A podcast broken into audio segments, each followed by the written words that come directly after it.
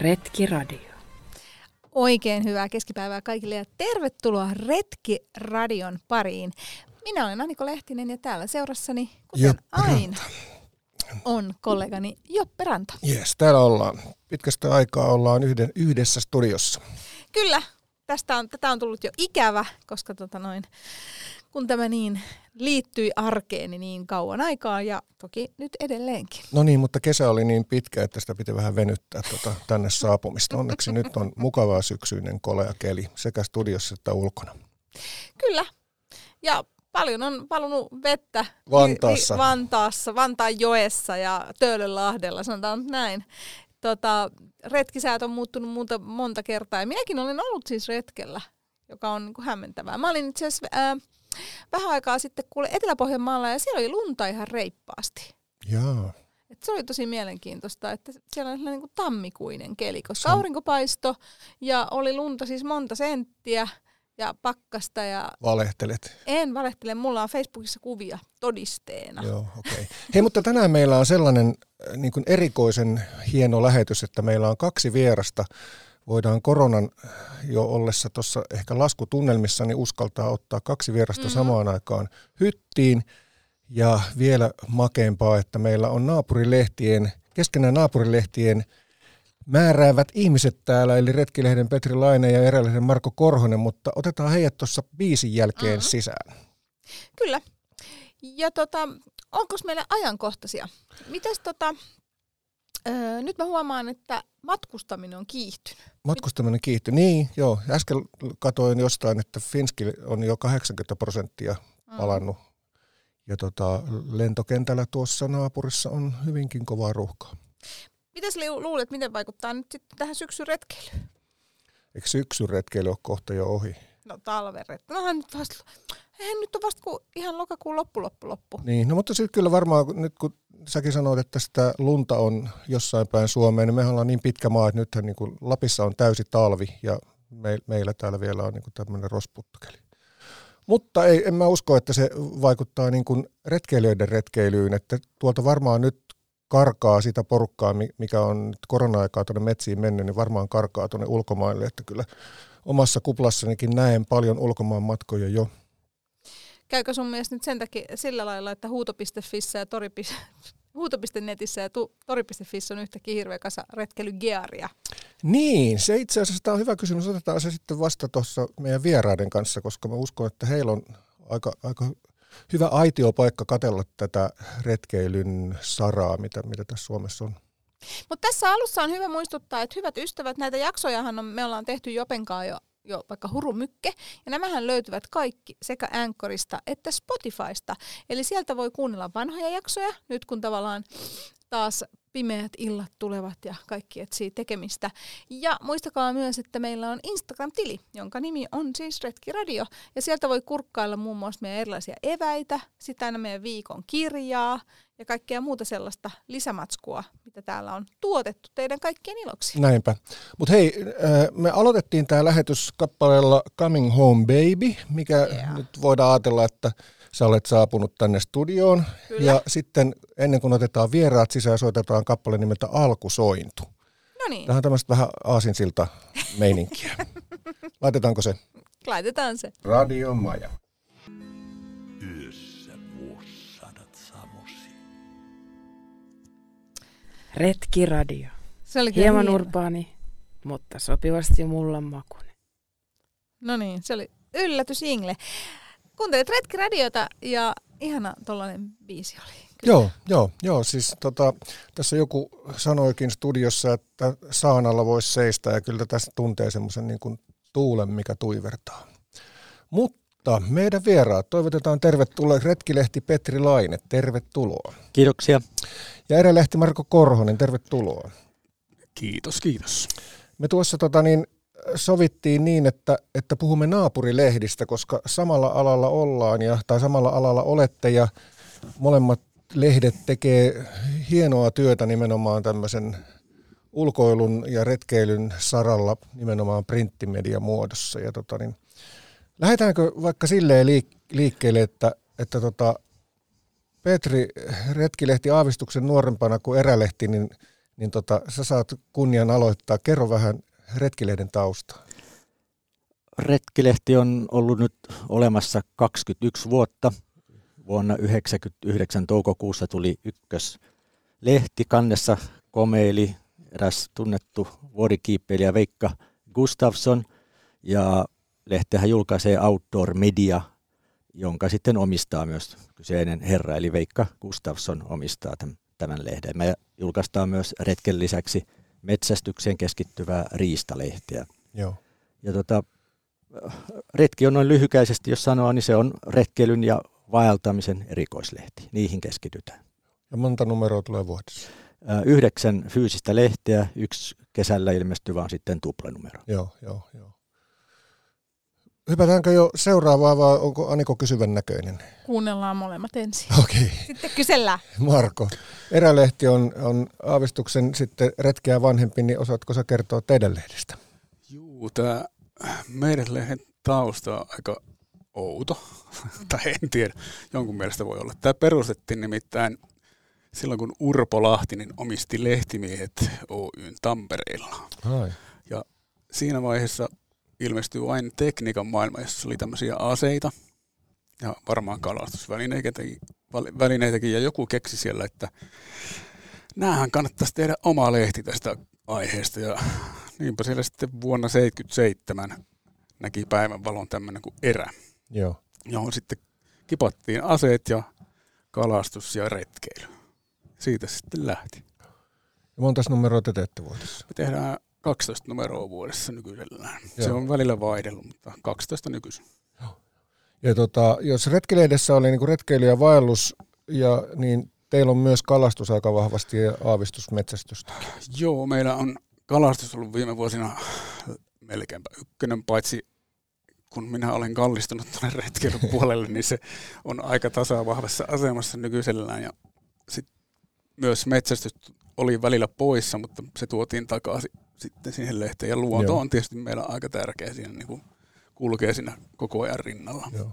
Ja sitten teillä on talossa, samalla kuin niinku retken outdoor-mediassa on riista, niin teillä on myös sitten Juu, metästyslehti. meillä on metsästyskalastus ja se, sehän on varmaan vanhempia aikakauslehtiä tässä maassa. Se on toista vuotta vanha Joo, aviisi. joo, joo. Vähän on ulkoasu muuttunut siitä. Mä On kävin, se. kävin, kävin selailemaan tuolla Lähtökohta. metsästysmuseon arkistossa niitä. Se on ollut enemmän tekstipainotteinen On, kyllä. on, ja piirroskuvia oli silloin Joo. aluksi. No, mutta eikö se on niin ollut kaikilla? On, Kai- on, joo, joo, on totta kai. Joo. Ja, ja sit niin kun, mutta onhan se osoitus siitä, että miten ajassa mennään. Silloin Mm. se oli tapa tehdä lehtiä ja. Ja nyt tämä päivän tapa on tehdä toimi, mitä itse asiassa molemmat tekee. Jos ajatellaan tota, niin kun teitä lehtinä, retkilehteä ja erälehteä, niin oikeastaan Suomessa ei mun käsittääkseni ole kuin latu ja polku, mikä olisi niin kuin tavallaan samalla saralla, mutta se on sitten kuitenkin järjestölehti, niin, niin ettekö te ole niin kuin alan ykköset?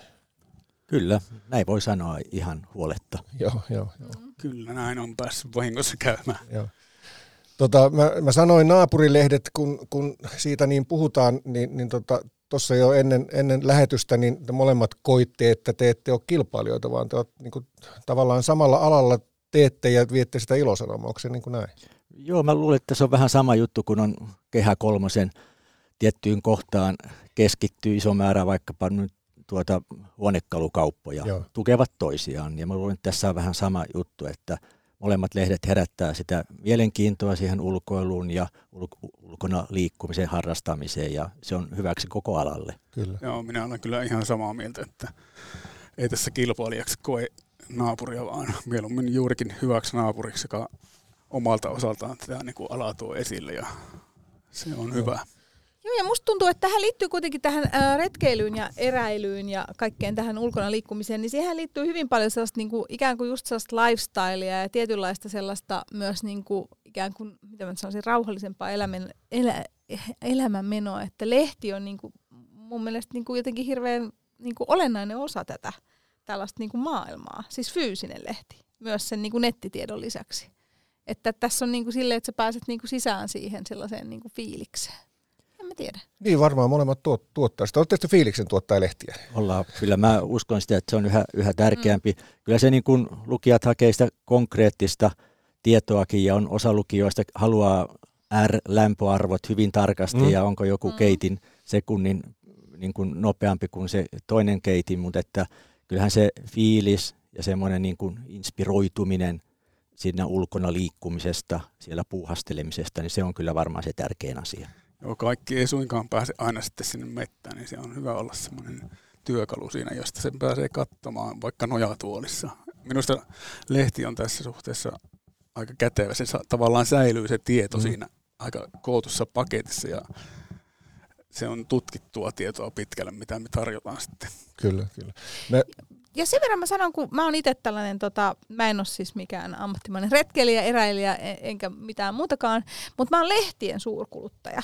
Ja mä oon itse asiassa molempia lehtiä jo ennen tätä meidän retkiradiota silleen niin kuin satunnaisesti aina mä saatan niin kuin ostaa erilaisia lehtiä ja kuluttaa niitä, koska mua kiinnostaa niin kuin kauheasti lukea eri asioista.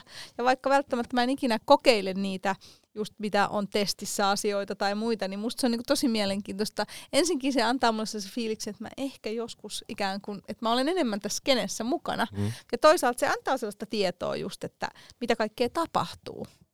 Ja niin kuin se ehkä niin kuin auttaa identifioimaan itsensä niin kuin lähemmäs mun mielestä sitä niin kuin todellisuutta. Vähän samalla kuin monet matkakirjat ja muut, niin että sä pääset siihen niin kuin fiilikseen. Mm, kyllä, kyllä, kyllä. Tietysti kaikki, kaikki, jotka käy retkellä, tietää, että se ei välttämättä aina ole helppoa. Ja me tarjotaan aika helppo helppo retki helppo tuolla. Kyllä. Niin helppo vaihtoehto päästä sinne niiden vaikeiden maisemien äärelle, jotka saattaa olla tunturien takana tai semmoisia vesi, vesistöjen ylityksiä vaatii joskus ja kaiken näköistä rakkakivikkoa, mutta sitten me tuodaan se kaunis kuva siihen eteen, niin jollekin tulee mieleen, että pitäisiköhän tuonne lähteä. Mutta kyllähän molemmat lehdet myös tuo sitä, tota, ni, niitä ö, epäonnistumisia. Aika usein niin kuin on semmoinen artikkeli, mikä on niin kuin opettavainen artikkeli, että näin voi käydä. Tavallaan, että siellä kotisohvallakin niin voi yhtä lailla joutua haaveriin, kun lukee niitä juttuja. Se on ehkä oli hyvä pointti, koska etenkin jos katsoo tätä Instagram-maailmaa, niin sehän on erittäin epätosi Kyllä. maailma. Ja itse asiassa tänään yhdelle avustajalle kerroin, että voisi ottaa enemmänkin kuvia siitä, että on räkä poskella ja, ja tota, mm. vähän likaset sormet ja, ja muuta, että tämmöinen karu totuus, niin kyllä sitäkin voi näyttää ja se on osa sitä, sitä retkeilyä ja ulkona puuhastelua joka tapauksessa. Ja myöskin se on tärkeää, että näyttää niitä ja kertoo niistä epäonnistumisesta. On parempi oppia sitten lukemalla kuin itse kokemalla joku asia. Joo, joo, koska nyt välillä tuntuu siltä, että nyt vaan painellaan sinne metsään, nyt tietysti kärjestää, mutta painellaan sinne metsään ja sitten siellä tapahtuukin jotain sen takia niin kuin se, että lehdet kertoo, että se, tavallaan se oikea informaatio jaetaan jossain, mistä voisi ottaa opiksi kun sinne mennään. Niin, siis meillä on ollut täällä erilaisia vieraita ja muun muassa Metsähallituksen erikoistutkija kertoo, että kun ihmiset niin kuin on mennyt noihin erilaisiin luon, ö, kansallispuistoihin ja niin kuin isoille luonnon, luonnon alueille, niin just se, että ne ei välttämättä ymmärrä, että siellä ei ole kenttää ja sä et voi käyttää Googlea. Että eksyminen on tällainen niin kuin, tavallaan korona-ajan ilmiö, että ihmiset on eksynyt par- paljon enemmän kuin ennen, koska ne on mennyt sellaisille paikoille, missä tavallaan. Ja nämä on just sellaisia, että ne on paljon tietysti parempi lukea lehdestä ensin, että, että täytyy ikään kuin olla myös jotenkin kartta mukana ja osata niin kuin, niin kuin, kun että olla siellä Lapin niin kuin jossain luonnossa keskellä ei mitään. Niin, opetetaan käyttämään sitä karttaa, opetetaan niin kuin mitä siihen liittyy, kompassi tai joku muu, muu asia, mm. niin kyllähän se on niin kuin silleen tärkeä. Jos, joskus tietysti on hyvä päästä kokemaan se muutenkin kuin vaikka lukemalla sen lehdestä, että mikään ei voi kertoa sulle, että miltä tuntuu, kun jalassa on rakkoja ja joutuu kuitenkin kävelemään ja miltä tuntuu, kun on ihan kastunut läpeensä ja on kylmä. Mm. Et joka paikka on jäässä ja Joo. ei saa nuotion tulta ja siis semmosia, semmosia, en tiedä pystyykö sitä sanallisesti välittämään niin hyvin kuin se, mikä se varsinainen kokemus on. Tuo on ihan totta ja että osa, osa varmaankin haluaiskin kokeilla tuommoista vähän, vähän. Monet tämmöiset itsensä kiduttamislajithan on suosittuja ja tuohan on vähän niin kuin, no joo kyllä mä pidän näitä ultrajuoksuja semmoisina, niin, tota, niin tota, siitä saa myös aika paljon ton tyyppisestä kokemuksesta, kyllä. Saa, saa. Ja sitten, sitten tota, kun semmoinen oma kokemus on siellä alla ja sitten sä luet niin kuin jotain sellaista artikkelia, mikä on niin kuin hyvin tehty, niin kyllähän sä siitä, siinä niin kuin tunnet sen, kun miten jalkoja kipristelee, kun se, on kyl, kun se tavallaan kirjoittaja on siellä kylmässä vedessä. Et kyllähän niin kuin tosi hyvästä jutusta, niin sä, sä nautit sen niin kuin koko kehollasi. Kyllä siinä näin saattaa käydä. Hei mä tota, sen verran vielä palaan tähän naapuri- ja kilpailu tämmöiseen asetelmaan, koska mua kiehtoo se sen takia, että silloin kun retkilehti alkoi, mä oon ollut sieltä ihan alustasti mukana, niin, niin silloinhan se kamppailu sinne ikään kuin tasaveroseksi sen erän, erän viereen, niin se kesti hetken aikaa ja, ja tota, silloin ei monikaan uskonut, että, että retkilehti niin kuin pärjäisikään. Sieltä monta erilaista miesten lehteä ja muuta, niin tippui siinä kyydissä pois. Tänne tuli kaiken näköisiä ulkomaanlehtiäkin. Ja nyt on niin kuin musta tosi makeeta se, että tämä maailma on sellainen, että, että me voidaan niin kuin puhua tuotteista, mitkä täydentää toisiaan ja, ja tota, mitkä tarjoaa kaikille. Koska nyt kun mä kuuntelen esimerkiksi mun kavereita, mitkä juttelee, niin ne, ne aina sanoo, että, että eräs oli tätä, retkes oli tätä. Niin ei ole ollenkaan sellaista, että mä en lue tota toista, vaan, vaan se, että niistä saadaan sitä täydentävää tietoa. Että se, mitä te äsken molemmat, niin kuin Petri ja Marko sanoitte, niin, niin kyllä se mun mielestä on niin kuin tämän päivän totuus. Mm. Siis minusta, siis minusta se ei pääse yhtään mihinkään sillä, että rupeaa niin kuin vaikka mollaamaan kilpailijaa. Ei, se, se on niin kuin tuhon tie. Kyllä. Minusta molemmilla on jos hyvä nähdä toisen vahvuudet, että missä toinen on hyvä ja vaikka pyrkiä perässä jotakin. niin. Aina voi kirittää toista. Niin, Kyllä, se on, on kirittäminen. Hyvä. Kirittäminen on just Kyllä. hyvä sana siinä. Joo, joo, Tavallaan niin kuin molemmat pitää itsensä, että kun toinen on olemassa, niin pidetään toisemme hereillä mm. asioiden suhteen. Kyllä. Joo, ja siis mä näen jotenkin sen, että tämä on kuitenkin niin kiinnostava nykyään aihealueena, että tota, et varmaan ihmiset hakee just kaikenlaista informaatiota. Haetaan sitä vertaistukea, haetaan tavallaan niitä testejä. Mä oon käsittänyt, että ne testit on hyvin suosittuja, kun testataan mitä tahansa. Ja sitten tota noin, mä oon käsittänyt kaikkialla nämä testit, myös Hesarissa ja kaikissa lehdeissä jotenkin testit on sellaisia, että ne kerää tosi paljon huomiota. Hmm. Ja, tota, ja sitten kuitenkin haetaan sit just niitä käytännön vinkkejä ja sitten vähän sitä sellaista fiilistä, että ne kaikkea siellä on. Että nämä on ehkä niitä, mitä mä nyt katoin tuosta niin lifestyle-lehdistä yleensä, kyllä, mitä kyllä. haetaan. Hei, hei, puhutaan näistä testeistä. Petri, äh, tota, retkessä on aina ollut testejä ja sitten niiden paikkaa vaihdellut lehden alusta ja loppuu ja ta- tavallaan, että niin, on, onko, se, onko se testi tärkeä osa tuommoista medi- niin printtimediaa? On, on se yhä, yhä tärkeä osa. Aluksi tietysti ei ollut sillä tavalla internetistä löydettävissä sen tyyppisiä vertailuja. Niitä on alkanut tulee sinne todella paljon, mutta valveutunut lukija kuitenkin niin kuin huomaa, että netissä on monenlaisia testin nimellä kulkevia kirjoituksia tuotteista ja, ja tämmöiselle niin kuin laadukkaalle ja journalistisin periaatteiden toteutetuille testeille on kyllä kysyntää semmoisessa, jossa avoimesti kerrotaan niin kuin minkälaisilla kriteereillä, spekseillä tuotteita on testattu, minkälaisia sinne on otettu – ja ei sanota, että tämä on ehdottomasti paras, vaan mm. sanotaan, että tämä on hyvä ja tämän testin voittaja mm. näillä kriteereillä. Kyllä. Niin semmoiselle on todellakin tarvetta.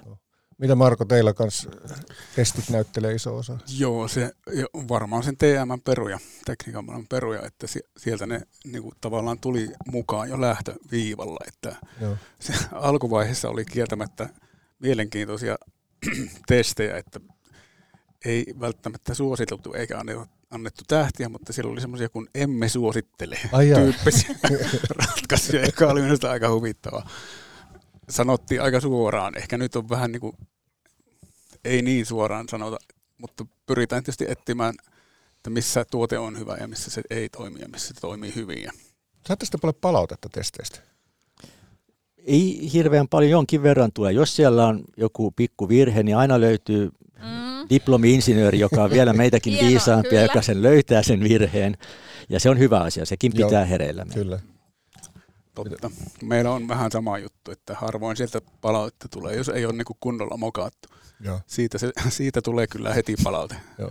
Onko ihmiset oppinut lukea sen nyt niin kuin tavallaan testit oikein niin, että ne kriteerit, mitä te asetatte, että ne niin kuin ymmärtää sen, että tässä haettu nimenomaan tätä, eikä niin, tämä tuote käy ihan maailman kaikkiin asioihin. Kyllä, kyllä mä luulen, että, että on, on opittu siihen. Sitä yritetään alleviivata joka, joka jutussa niin paljon. Luulen, että on, on ymmärretty. Varmaan suurin osa sitten on niitä, jotka haluaisivat, että se, sitä tuotetta katsotaan jostakin toisesta kulmasta ja siitä ehkä tulee se suurin Aa, niin, joo, kyllä, mm. kyllä. Toi on totta, joo. Toi on myös mm. meille, meille niin kuin tullut siitä huomautuksia. No mi- miten te niinku ideoitte näitä testejä? Siis tavallaan, niinku, että et, toimituksissa tai niinku, että mitä nyt testataan seuraavaksi, koska siis tätä geria ja kamaa ja muutahan niinku, tähän alaan liitettynä aika paljon.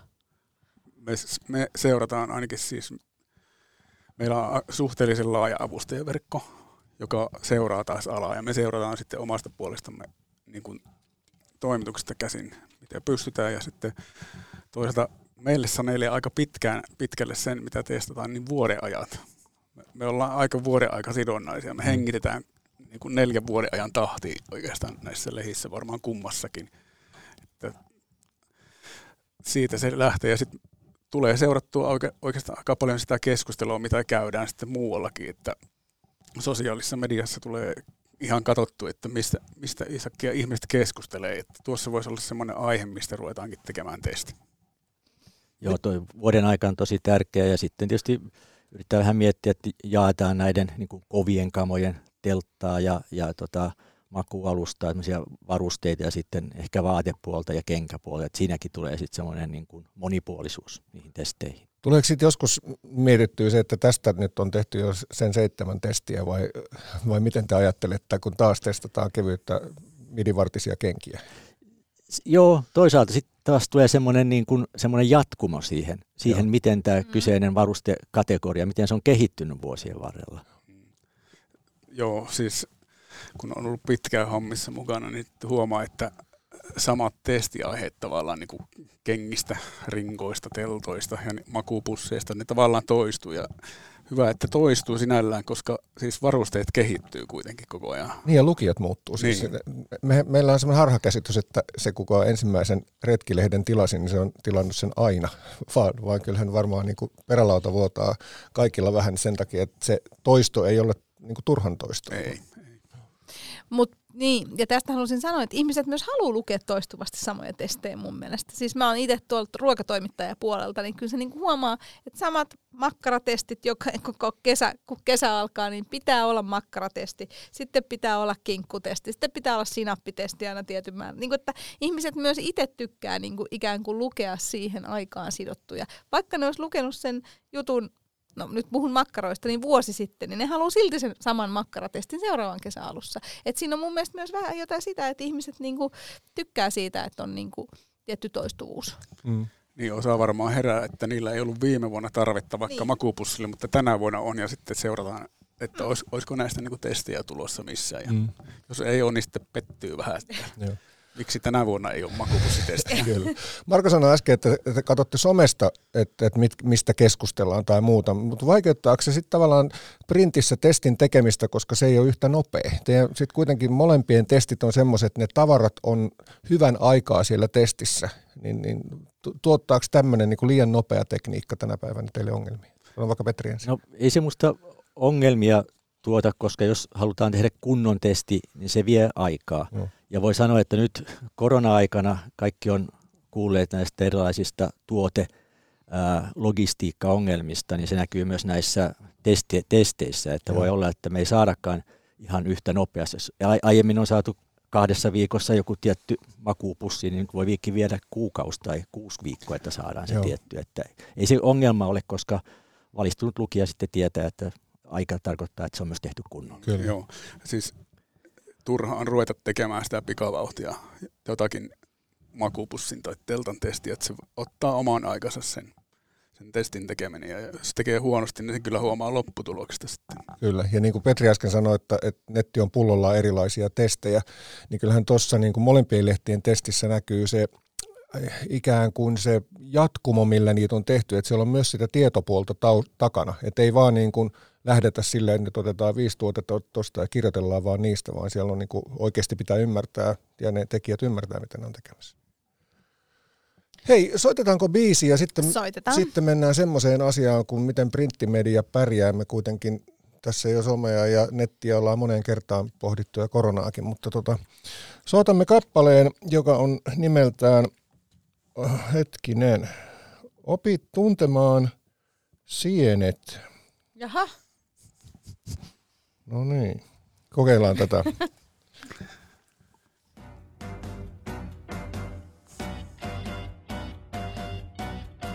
Vapaus on sitä, että itse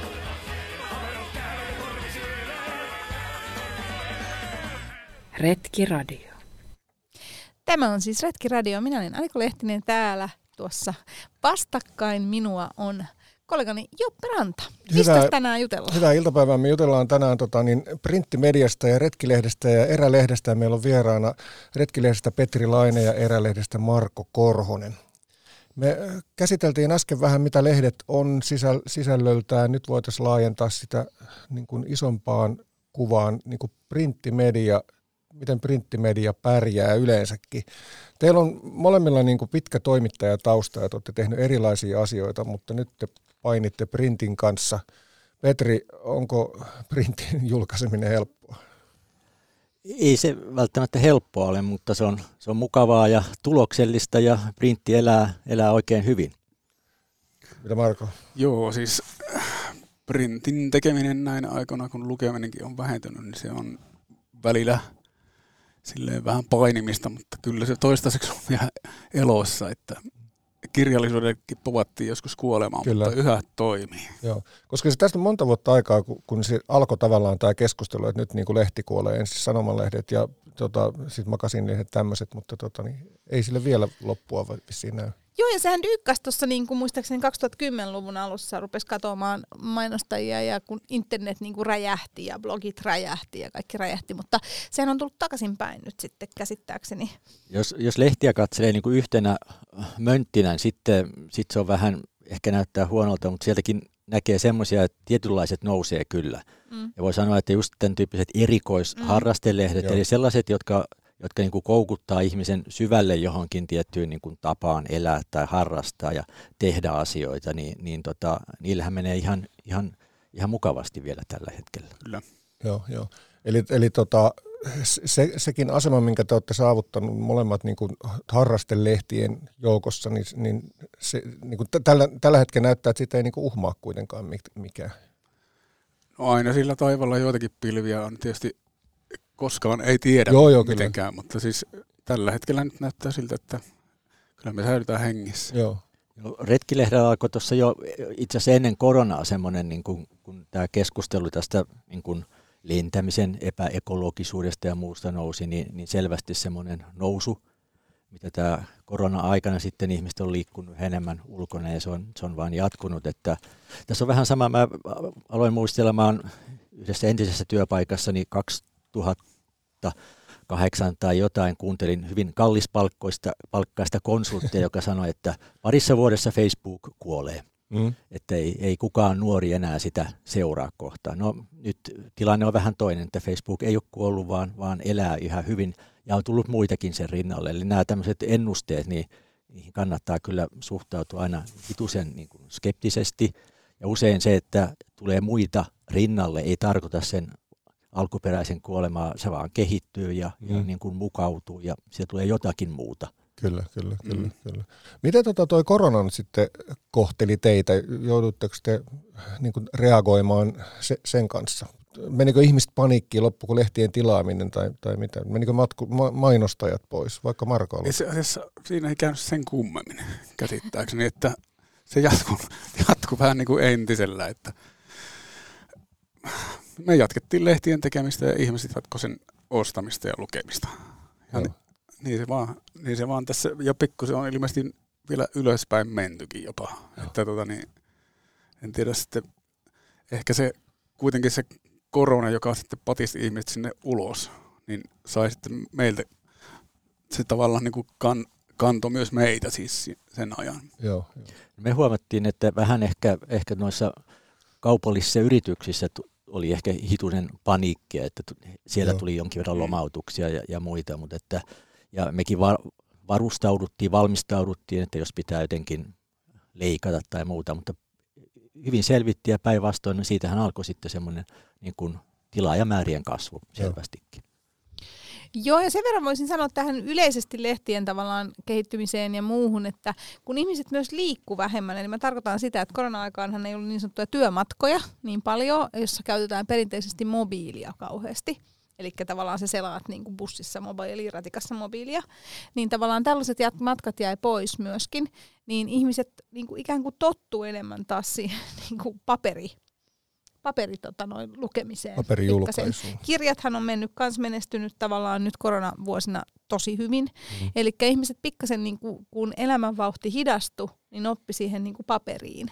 Ja mehän haetaan lehdiltä tällä hetkellä tosiaan hyvin erilaista sisältöä tavallaan. Me ei haeta sitä nopeata tietoa erikoislehdiltä, vaan me haetaan nimenomaan just sitä tiedon, fiiliksen, neuvoja ja sen koko maailman niin kuin yhdistymistä. Mitä me ei oikeastaan mun mielestä ainakaan saada siis niin kuin netistä samalla lailla ikään kuin sillä lailla, että jos mietitään molempia näitä erärehtejä ja retkirehtejä, niin tässä on yhdessä paketissa paljon erilaista tietoa. Nyt jos mä haluan tämän kaiken tiedon netistä, niin mä joudun mennä tosi eri sivuille tavallaan. Niin ja sitten siitä puuttuu ennen kaikkea jos se... Jos mä siis luen näköislehteä, mutta siis että jos menee niin kuin tämän, niin kuin miettii näitä no, kokonaisuuksia, niin sähän... ei näköislehtikään sama. Kyllä niin kuin, kun olekaan. sä avaat lehden, se tulee vähän sen painomusten mm, tuoksu mm, ja se, että sit on, voit on. palata siitä selkeästi, kun sä selailet sitä näin, niin kyllä, niin kuin, kyllä mun mielestä niin kuin paperilehti on paperilehti. Että siitä, on. Niin kuin sitä fiilistä ei vaan korvaa mikään. Joo, mä oon ihan samaa mieltä, mutta et mä tarkoitan myös niinku kokonaisuuksina. Joo, joo. Että sen saman tietomäärän sä joudut niinku tekee hirveän määrän, niin mä hommaan, että sä niinku saat sen, mikä tuossa yhdessä lehdessä on. On se sitten retki tai erälehti, niin se, että et sä kokoisit sen, niin sä joudut käymään useilla eri sivustoilla ja niinku ikään kuin tekee hirveän duunin. Hmm. Jos pienet harrastelehdet on niinku säilyttänyt vahvuutensa ja sitten niinku lifestyle ja, ja, ja tällainen, niin, niin näettekö te, että jos teidän lehteä sanot, teidän lehtiä sanotaan lifestyleiksi, niin onko se niin kuin negatiivista vai positiivista? Minä pitäisin sitä melkein positiivisena, koska elämäntapahan tämä, tämä jonkunnäköinen elämäntapa Joo. intiaani tässä tuntee välillä olevansa, kun tuolla hiihtelee pitkin pusikoita. Ei sitä, niin kuin, jos sitä ei pitäisi, niin ei sitä tekisi. Mm. Joo, sama, sama juttu, että kyllä se elämäntapa, lehtikin ihan hyvin voi olla. Joo. Nykyisiä ihmisillä voi olla vähän niin kuin monenlaisia elämäntapoja, että ihmiset voi olla viikonloppuisin sitten tämmöinen retkeilijä ja viikolla sitten tehdä jotain muuta, että sekin on sitten nykyaika. Että siinäkin on niin kuin monipuolistunut elämä. Kyllä, kyllä. Ja eiköhän niin kuin Lifestyle-lehdessä ei tarvitse olla pelkästään niin kuin kauniita kuvia ja pelkkää tunnelmaa, vaan kyllähän monessa on niin kuin detaileja, on, on se mm-hmm. sitten vaikka uunitesti tai, tai mikä tahansa niin kuin tämän softan testaaminen mikrobittilehdestä tai mitä niitä onkaan. Mm. Niin samalla lailla, samalla lailla niin kuin sit, niin kuin ulkoilulehdessä, niin voi olla sitä paljon hyvää tunnelmaa, kauniita fiiliksiä, kuvia ja sitten oikeasti rankkaa detailia. Niin tämä on just se mun pointti, että tavallaan se yhdistää niin monenlaista tietoa. Niin se on musta niinku kiva, että siinä on oikeasti se maailma. Eikä vaan se, että et netissä, niin että jos sä haluat jonkun vaikka telttatestin, sä menet jollekin sivulle, googlaat, sit sä haluat jotain niin kuin, vaelluskertomusta, sä menet toiselle sivulle, että tavallaan toi, niin kuin, mä saan koko maailman yhdessä paketissa. Mm. Mä huomasin tuossa nyt semmoisen, kun sä puhuit tavallaan sitä, että, että luetaan lehteä, ostetaan lehteä, että, että se, mikä korona on tehnyt mulle, on se, että kun on käynyt jossain ulkomailla, vaikka Tukholmassa tai Euroopassa, niin lentoasemalla tai juna-asemalla aina katon lehtihyllyt. Ja sitten ostan sen paikallisen maan, on se sitten uutta magasiine tai Traili Englannista, joku tämmöinen. Ja nimenomaan että mä selailen sitä katson. Mä harvoin, niin kuin, mun kielitaito ei riitä siihen, että mä lukisin ne niin kuin alusta loppuun ne lehdet, mutta mä haen siitä nimenomaan sitä, sitä fiilistä. Ja sitten totta kai mä nyt ymmärrän, jos siinä on vaikka niin kuin ulkoilutakkeja, niin mä saan nyt speksit katsoa, että miten, miten ne on pärjännyt. Mm. Niin se, se on nyt varmaan, niin kuin mä huomaan itse, että sellainen niin kuin koronan tuoma puute. Luette sitten muuten niin kuin normaalissa elämässä paljon lehtiä? Joo, kyllä mulla on sama vika ollut ja ammatti, ammattivika, että, että on aina selaillut kuin johonkin ulkomaille silloin kun pääsi. Ja, ja kyllä tuleekin nyt, on, on tota, kyllä tämän ruotsalaisen Ytte-magasiinetin lisäksi niin sitten brittien ää, yhtä lehteä selailen, oliko se just tämä Trail. Mm. Niin, tai sitten tuota nyt, joo, mullakin on Black, Black joo, mä tiedän. Ja sitten on tämä amerikkalainen Outside, TGO, mutta se toinen, The Great Outdoors. Eikö? Niin se oli se, joo, juu, joo. kyllä. Ja sitten amerikkalainen lehti. Kyllä joo, joo. kyllä selailen. Ja joo. ne tuleekin meille. Joo, siis sama juttu. Ulkomaisia lehtiä tulee. Backpacker on yhtenä siinä kanssa. mulla on listalla. Tietysti kotimaiset lehdet väistämättä joutuu näitä aikakauslehtiä selaamaan, kun on semmoisessa talossa töissä, jossa niitä tulee. Minä luin kyllä ihan Annasta lähtien ihan kaiken. Mutta se on, johtuu siitä, että olen tehnyt sitä pienestä pitäen. Joo, joo. Mä luen kyllä ihan ka- kaikkia lehtiä kanssa. Mä oon sellainen, niin kuin, että aina jos mä näen jossain lehden, niin mä niin kuin aina luen sen. Vaikka se olisi esimerkiksi, mua ehkä kaikkein kauimpana on moottoriurheilulehdet ja niin kuin autolehdet, mutta kyllä mä niitäkin selaan. Et Mm. niin kuin se lehti mun mielestä formaattina on niin kuin sellainen jotenkin. Ja sitten toki muistan ajan, kun lapset oli pienempiä ja äiti oli vähän väsynyt, niin lehdethän pelasti, kun sä et jaksanut lukea kokonaista kirjaa ikinä, kun sä koko ajan joku halusi vessaa tai muuta. Niin, tota, niin, niin lehdethän pelasti ikään kuin sen tiedollisen tiedonjanon. Kyllä, kyllä. Eli me ollaan nyt päädytty siihen, että printtimedia elää ja on voimissaan ja, ja, ja tota, me kaikki liputamme tämän paperilehden puolesta. Kyllä pitkään liputetaan. Pitäisikö me soittaa tango merellä ja, ja tota, mm. syödäänkö sen jälkeen? Joo, ja kysellään vähän herroilta, että miten heidän henkilöhistoriansa. Kyllä. Eikö näin? Näin me tehdään. Nyt soitetaan kipalle, joka nimi on Tango merellä ja tämän laulaa joku Regina. Joku Riina.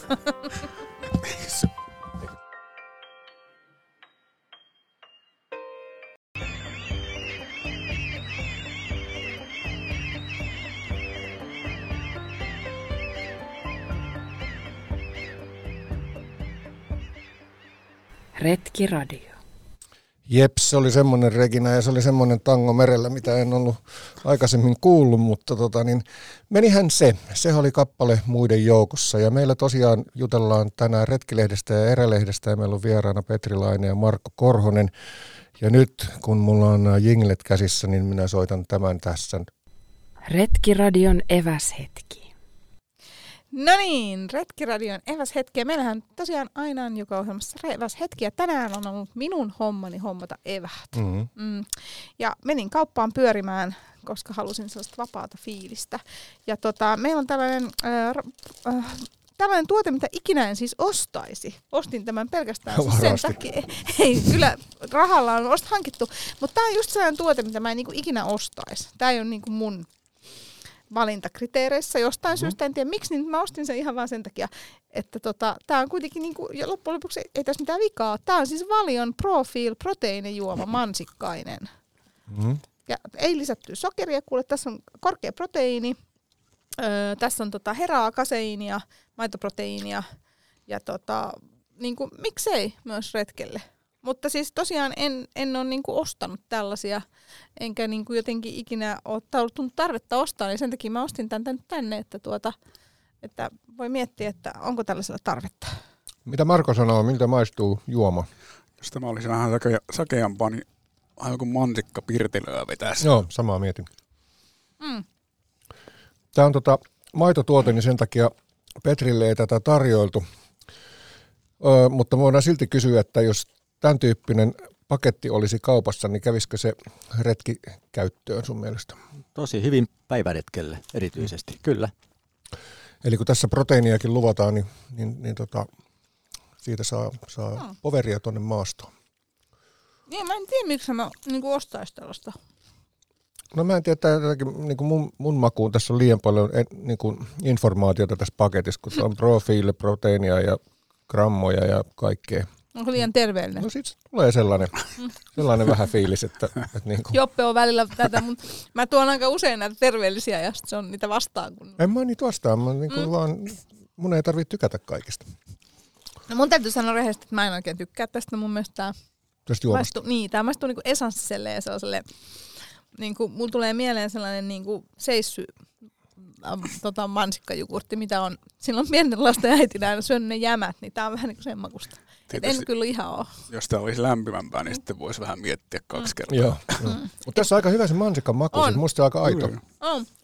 Mutta se niin kuin Marko sanoi, että vähän kuin kun löysää pirtelöä, mm. niin, niin, se tosiaan on niin kuin olisi maidolla jatkettu, että pirtelö loppuun jatka vähän maidolla sitä, niin tämä on vähän, vähän sen olosta. No mitäs tämä käntty on, mitä me syödään? No tää käyttö on sitten tuollainen natural siemeniä ja tota, mm, niinku energia, tällainen niinku natural energiapatukka. Tummaa suklaata vähän ja, ja niinku muka terveellinen, mä aina sanon, koska näissä on aika paljon kaloreita kuitenkin. Mm. Ja nämä on aina vähän sellaisia mun mielestä, kaikki tällaiset pähkinä ja siemen ja muut patukat, että onhan ne terveellisiä, mutta kun ihmisille väliin niin kun menee se sellainen todellisuustaju, että paljon niitä kannattaa syödä, niin tavallaan, että tämäkin on sellainen, että yksihän on just tarpeeksi, mutta, mutta tota, nykyään kun aika monet sit mä oon huomannut, että jotenkin pelätään sitä, että tulee nälkää, ja sitten näitä saatetaan vetää joku neljä, niin onhan siinä sitten niinku viikon kalorit samassa. Mitä Marko? Siis meillä, itse kun käy retkellä, niin meillä ei ole ikinä oikeastaan tämmöisiä ollut mukana. Että jos me syödään jotakin, niin se on leipää. Mm.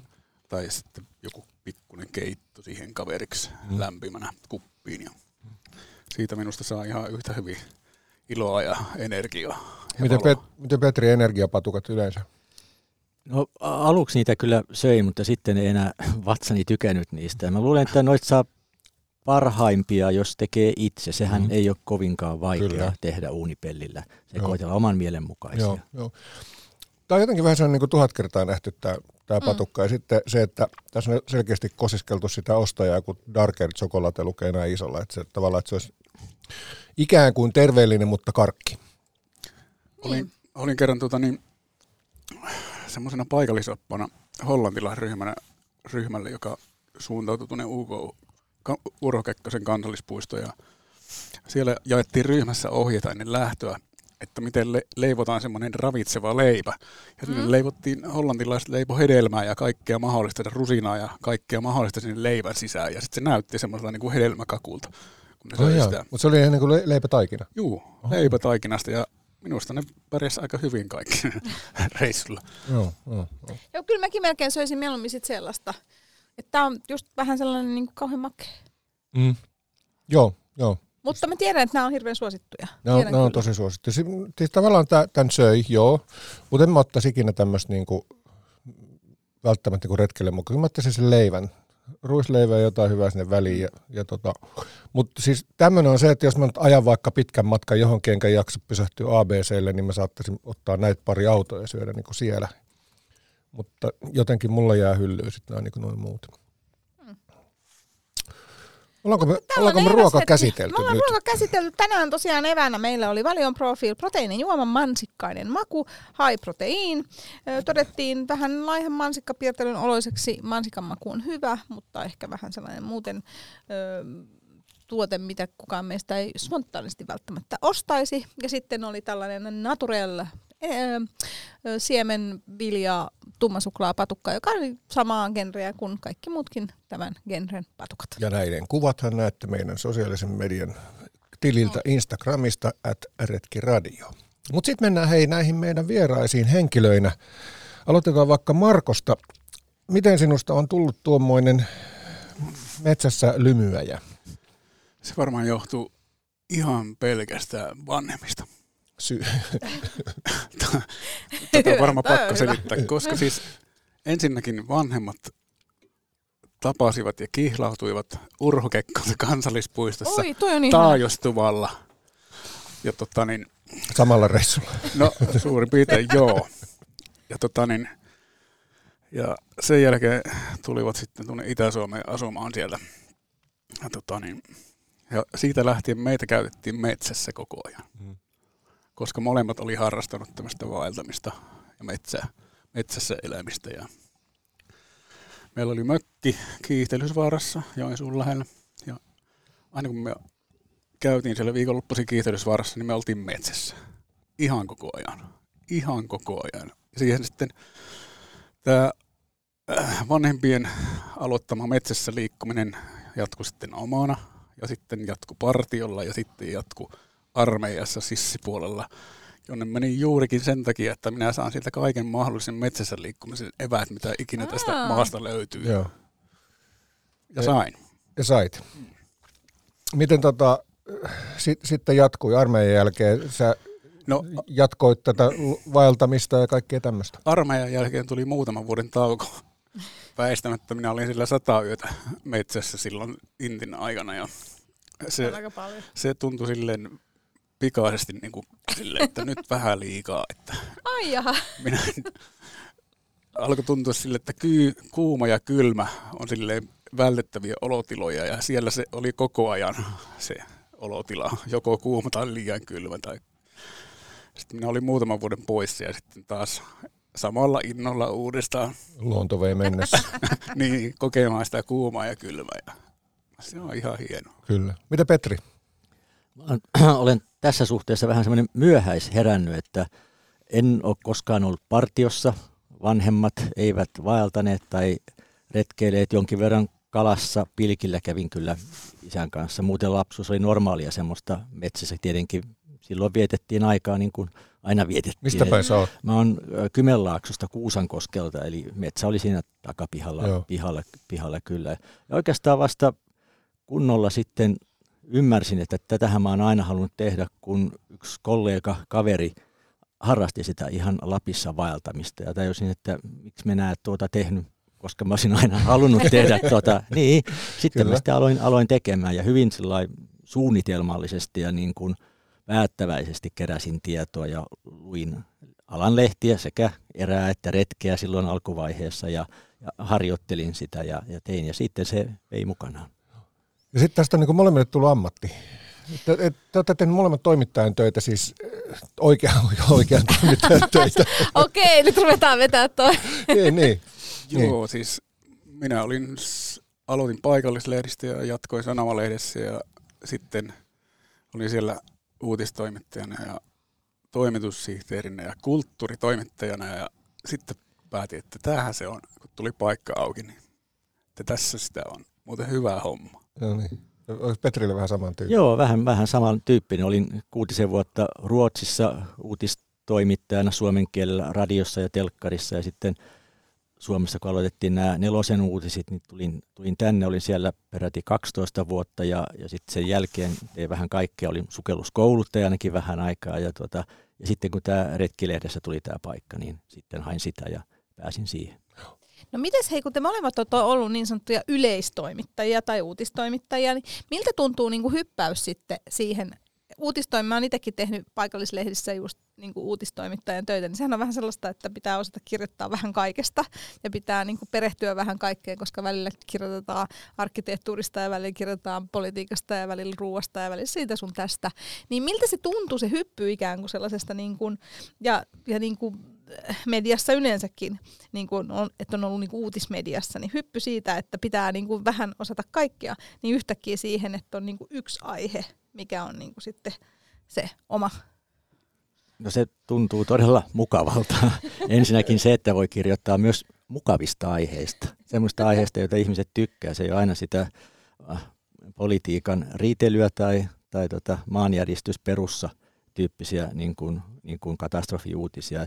Eli voi kirjoittaa ja, perehtyä aiheisiin, joista ihmiset tykkää. Tapaa ihmisiä, jotka on innostuneita siitä omasta alastaan ja joilta voi oppia koko ajan paljon. Se on, se on todella mukava siirtymä. Kieltämättä, joo, siis uutistoimittaminen, siinä, siinä ei välttämättä tunneta sitä niin kuin kohdetta, mistä sitä uutista menee tekemään, ja se mm. hoidetaan se tieto päähän sitten kysymällä Mm-hmm. paljon. Mm. Ennen kuin näihin hommiin hyppäsin, niin olin retkeily jo paljon. Minä tavallaan tiesin, mihin minä olen tulossa. Et alalle, jossa sitä minunkin tietoa ehkä käytetään hyväksi. Siinä toisessa ammatissa ei välttämättä päässyt tekemään sitä, mitä oli jo sillä harrastanut. Ja välillä päässä uutispuolellakin tekemään viikonloppureppareita, jossa kierretään kairassa reppuselässä, niin se oli ihan kivaa. Kyllä, kyllä. Mutta sitä ei päässyt tekemään koko ajan ja se vähän välillä harmitti, että tämä, tämä olisi paljon mukavampaa tehdä tätä koko ajan. Mm. Tota, teillä kun on toimittajatausta, teillä on myös paljon toimittajakollegoita. Onko tämä yleistä, että, tota, et, et, että löydetäänkin se ikään kuin se sellainen työpaikka sieltä, mikä liippaa harrastusta? Niin nimenomaan niin kuin toimittajan työ. Onko teillä muita vastaavia tuttuja? No ainakin tällä alalla, siis jos puhutaan tämmöistä niin erikoislehdestä, Joo, jossa on kalastetaan kyllä. ja retkeillä ja metsästetään, niin, tota, niin kaikki harrastaa. Joo. Siis se on väistämättä. Ne, Mm. se, ne ihmiset, jotka tulee töihin, niin ne on jonkun tämän alueen harrastajia, jonkun alan harrastajia tästä. Joo. Joo, sama, sama tuntuma on mullakin, että, että kyllä se ihan yleistä on. Joo, eikö, eikö tota, toi Riistan Pekkakin ole niinku muu, to, muu toimittaja ollut Joo, hänellä on myös vahva, vahva uutistoimittajatausta. Joo, joo. Se on mielenkiintoista tavallaan tuo, tuo että tota, pystyy tekemään siitä, siitä harrastuksestaan tavallaan, että löytyy se väylä, missä sitä, sitä voi niinku hyödyntää ja sitten antaa sieltä niinku muille sitä omaa osaamista ja omaa tietoa, koska kyllähän se varmaan sit myös, vaikkei kaikkea tiedä, niin on se näkemys, mistä sitä, saa, mistä mm-hmm. sitä tietoa löytää ja sitä, sitä kautta saa tehtyä niin kuin monipuolisempaa lehteä. Niin minä en tiedä, että miten, miten kävisi, jos tulisi ihan suoraan kylmiltään. Niin siinä väistämättä joutuisi aika semmoisen tylyasemaan semmoinen ihminen, joka ei tiedä alasta mitään. Se joutuisi koko ajan kysymään kaikilta, että pitääköhän tämä paikkansa, kun kirjoitetaan näin ja näin. niin, kyllä. Joo, ja mä mietin sitä, jos mä niin kuin itteeni esimerkiksi, kun mä oon itsekin toimittaja, mutta tota, toi retki ikään kuin ala on mulle tosi vieras, niin myöskin se, että kun sulla ei niitä verkostoja ja sellaisia, niin sä et niin kuin tiedä, että mikä, kuka on oikeasti se asiantuntija tai kuka on niin kuin se oikeasti se autoriteetti tietyssä alassa. Koska nytkin esimerkiksi retkipuolellakin rupeaa olemaan hirveästi erilaisia ihmisiä ja vaikuttajia ja somevaikuttajia ja vaikka mitä ihmisiä, niin tavallaan se, että jos ei sulla ole mitään tuntumaa siihen alaan, niin sä et tiedä, että aina se äänekkäin ei ole se paras ikään kuin, niin sä et tiedä sitä, että, että kuka, ketä mä nyt haastattelen, kuka on niin kuin oikeasti tämä asiantuntija. Niin siinä just on vähän se niin kuin taputtelee pimeässä. Kyllä. Uutistoimittajan työssä oppii näitä perusasioita, kyllä lähdekritiikkiä mm. ja sitä, että osaa arvioida näitä erilaisia lähteitä. Se on tosi tärkeää, yhä on. vaan tärkeämpää nykypäivänä. Mm. Ja varmaan niin kuin toi some ja, ja netti niin korostaa sitä, että sen pitää olla entistä skarpimpi, Kyllä. mitä sulle syötetään. Kyllä minusta niin kuin siis tähän maahan on kasvanut paljon ihmisiä, jotka tuolla somessa niin kuin osaa sen homman. Se tietää, mistä, mistä ne kirjoittaa ja mistä ne puhuu siellä. Niin minusta se on niin kuin kunnioitettava, että se hankitaan se tieto itse siellä tavallaan niin kuin kaikkien ulkopuolella ja sitä tarjotaan sitä, sen pystyy näkemään jo niin kuin ensimetreiltä, että tämä ihminen tietää, mistä se, mitä se tekee mm, tässä. Mm. Se on minusta hienoa. Joo. Mutta sitten siinä on tietysti just se puoli, että tavallaan niinku itse just miettii, että jos ulkopuolelta tulee, niin just sitä, että et sä et tiedä välttämättä kaikkien niinku agendoja sillä niin. tavallaan, että mikä se, mikä se on. Niin, niin että, että tota, siinäkin on, koska mä muistan silloin, kun mäkin rupesin niin kuin enemmän ruo- ruokatoimittajaksi niin kuin ikään kuin yleismedian puolesta, niin kyllä se joutui niin kuin hirveästi ottaa selvää ja just miettiä sitä omaa lähdekritiikkiään silleen, että onko tämä nyt oikeasti niin kuin se, mistä puhutaan mm. ja mikä on niin kuin oikein. Kyllä. Hei, jos palataan teihin itseen, itseenne vielä, ja nyt me käsiteltiin jo se, mistä totta tulluna, ja, niin mitkä teidän niin kuin tämän hetken intohimot nimenomaan retkeily- tai vaellus- tai ulkoilupuolella on? Marko, aloitassa. Minä olen tehnyt tätä, siis ihan en sano tätä kehuakseni, mutta 30 vuotta. Ja tota, on tullut, minä olen kiertänyt pääasiassa Suomea ja käytännössä Suomea. Ja tota niin, on aika nähnyt aika kaiken. Mm. Niin minä oikeastaan menen hakemaan sinne metsään silleen niin semmoisia rauhallisia olotiloja enää. Minä en välttämättä halua nähdä mitään ihmepaikkoja enää, mutta siis semmoisia, että saa olla kaikesta kaukana ja rauhassa. Se on, se, sitä minä tavoittelen tavallaan nykyisin kaikilla pitkillä vaelluksilla. Joo ja en tee niitä kiirehtien johonkin nähtävyyden äärelle. Mieluummin kuuksin siellä metsässä ja otan kuvia ja haistelen ilmaa ja kuuntelen tuulta. Se on, niinku, se on mulle tärkeää. Mutta vaellus on nimenomaan se... Vaellus on, vaellukselle haluan kuitenkin Joo. lähteä, että se on niinku, tosi hienoa, vielä kun paikat kestää. Joo, miten lähiretket? Niinku... Lähiretkellä käyn nykyisin jonkun verran. Tietysti poikia, on kaksi poikaa kotona, niin mielellään niitä kuskaa silloin, kun ne suostuu lähtemään sieltä pelien äärestä. joo, joo. Mitä Petri? Luin just eilen Juha Hurmeelta semmoisen sitaatin, että, että suurin piirtein meni niin, että hyvällä retkellä metsässä ei tapahdu yhtään mitään. Joo. Ja se on, se on musta niin kuin, se on, se on totta. Mäkin haen sitä semmoista. En ole enää reittejä niin kuin mennyt paikasta A paikkaan B moniin vuosiin, vaan menen johonkin niin kuin tunturiin. Joo. Mulle riittää sitten löydän jonkun hienon paikan, missä on teltta, mihin voi vaikka heittäytyä vähän siihen kanervikkoon ja katsella ympärille, niin se usein riittää ihan. Mutta vaellus on nimenomaan ja avarassa maastossa, onko se sitten käsivarressa tai Ruotsin Kebnekaisen alu- alueella tai, tai jossakin Pohjois-Norjassa, ne on niitä mun semmoisia mielenmaisemia, Joo. niin sanotaan. Okay. No kyllästyttekö te ikinä, kun koko elämä on työ ja vapaa-aika on niin retkeä ja erää ja luontoa? No se käytännössä kuitenkin on perhe ja, ja, ja muuta ja on lähiretkiä. Mullakin on poika, jota vien aina lähimetsiin ja, ja, ja muuta, että eihän se kuitenkaan aika, ei sinne ihan kuitenkaan joka viikko tai kuukausi sinne Lappiin pääse. Niin, Ja silloin se varmaan puutuisikin, jos sinne koko aika pääsisi. joo, se alussa sitä kävi, minäkin kävin alussa paljon useammin ja siis retkellä, mutta sitten kun alkoi perhettä tulla, niin sitten se väistämättä vie sen osan sitä ajasta ja en minä nyt välttämättä haluaisikaan sinne koko ajan sinne mettään, että mulla on kuitenkin, se, tavallaan se säilyy se tunnelma päässä, kun käy yhden pitkän vaelluksen, se säilyy aika pitkään tavallaan siinä niin kuin itsessä. Ja, niin ja sitten tuommoista vaellustahan tehdään kuitenkin niin kuin etukäteen. Se, se niin kuin valmistelet sitä, mä ainakin itse huomaan sen, että on se sitten matka tai joku tämmöinen, niin iso osa sitä on sitä tekemistä, että, että Mm. niin kuin tätä valmistellaan, tuonne mä menen ja, ja kaikki tutkitaan tämmöistä. karttoja ja sitten Kyllä. mietitään, että aa, se voi näyttää tältä tuossa kohdassa, että tuo minä haluan nähdä, että mikä tuo, miltä tuo näyttää tuo paikka tuossa kohdassa. Ja Ja varustelistoja pitää tehdä. Joo, kyllä varustelu. Ruoka, ruokaa suunnitella. Joo, ruoka joo. on tärkeä. Mhm. Kyllä, Hei, mennään tähän, että mitä te syötte sillä retkellä? Mä oon todella laiska ruoan laittajana, niin että mä, mä olen kyllä aika usein ihan valmispusseja. Mm. Sitten mä olen, jos mä kuivaan jotain, niin kyllä ne on sitten ihan perusasioita, niin kuin pasta bolognese tyyppisiä, että en, en osaa tai jaksa, enkä viitsi hifistellä sen kummemmin. Että aika su- suoraviivasta syömistä. Meillä on semmoinen toistakymmentä vuotta on semmoinen kolmannen herran seurue käynyt siellä ja yksi meistä osaa laittaa ruokaa, mutta se suhtautuu siihen ruoan laittamiseen metsässä silleen niin kuin vähän löysemmin. Me tehdään, me tehdään kaikki alusta lähtien. Me ei niin kuin käytetä valmisruokia ollenkaan. Meillä on siellä riisiä, linssejä, kuivattuja kasviksia, kuivattua sipulia. Sitten meillä on valkosipulia, meillä on inkivääriä ja mausteita. Sitten meillä on vielä yhden kotimaisen kuivalihavalmistajan lihoja. Varmaan saa tässä kohta sanoa sen Joo. nimenkin. Saa, saa. Timo on merkki. Timo, Timo Merkki. Ja tota, niin, niistä me kokataan vaihtelevia yhdistelmiä hitaasti ja hartaasti.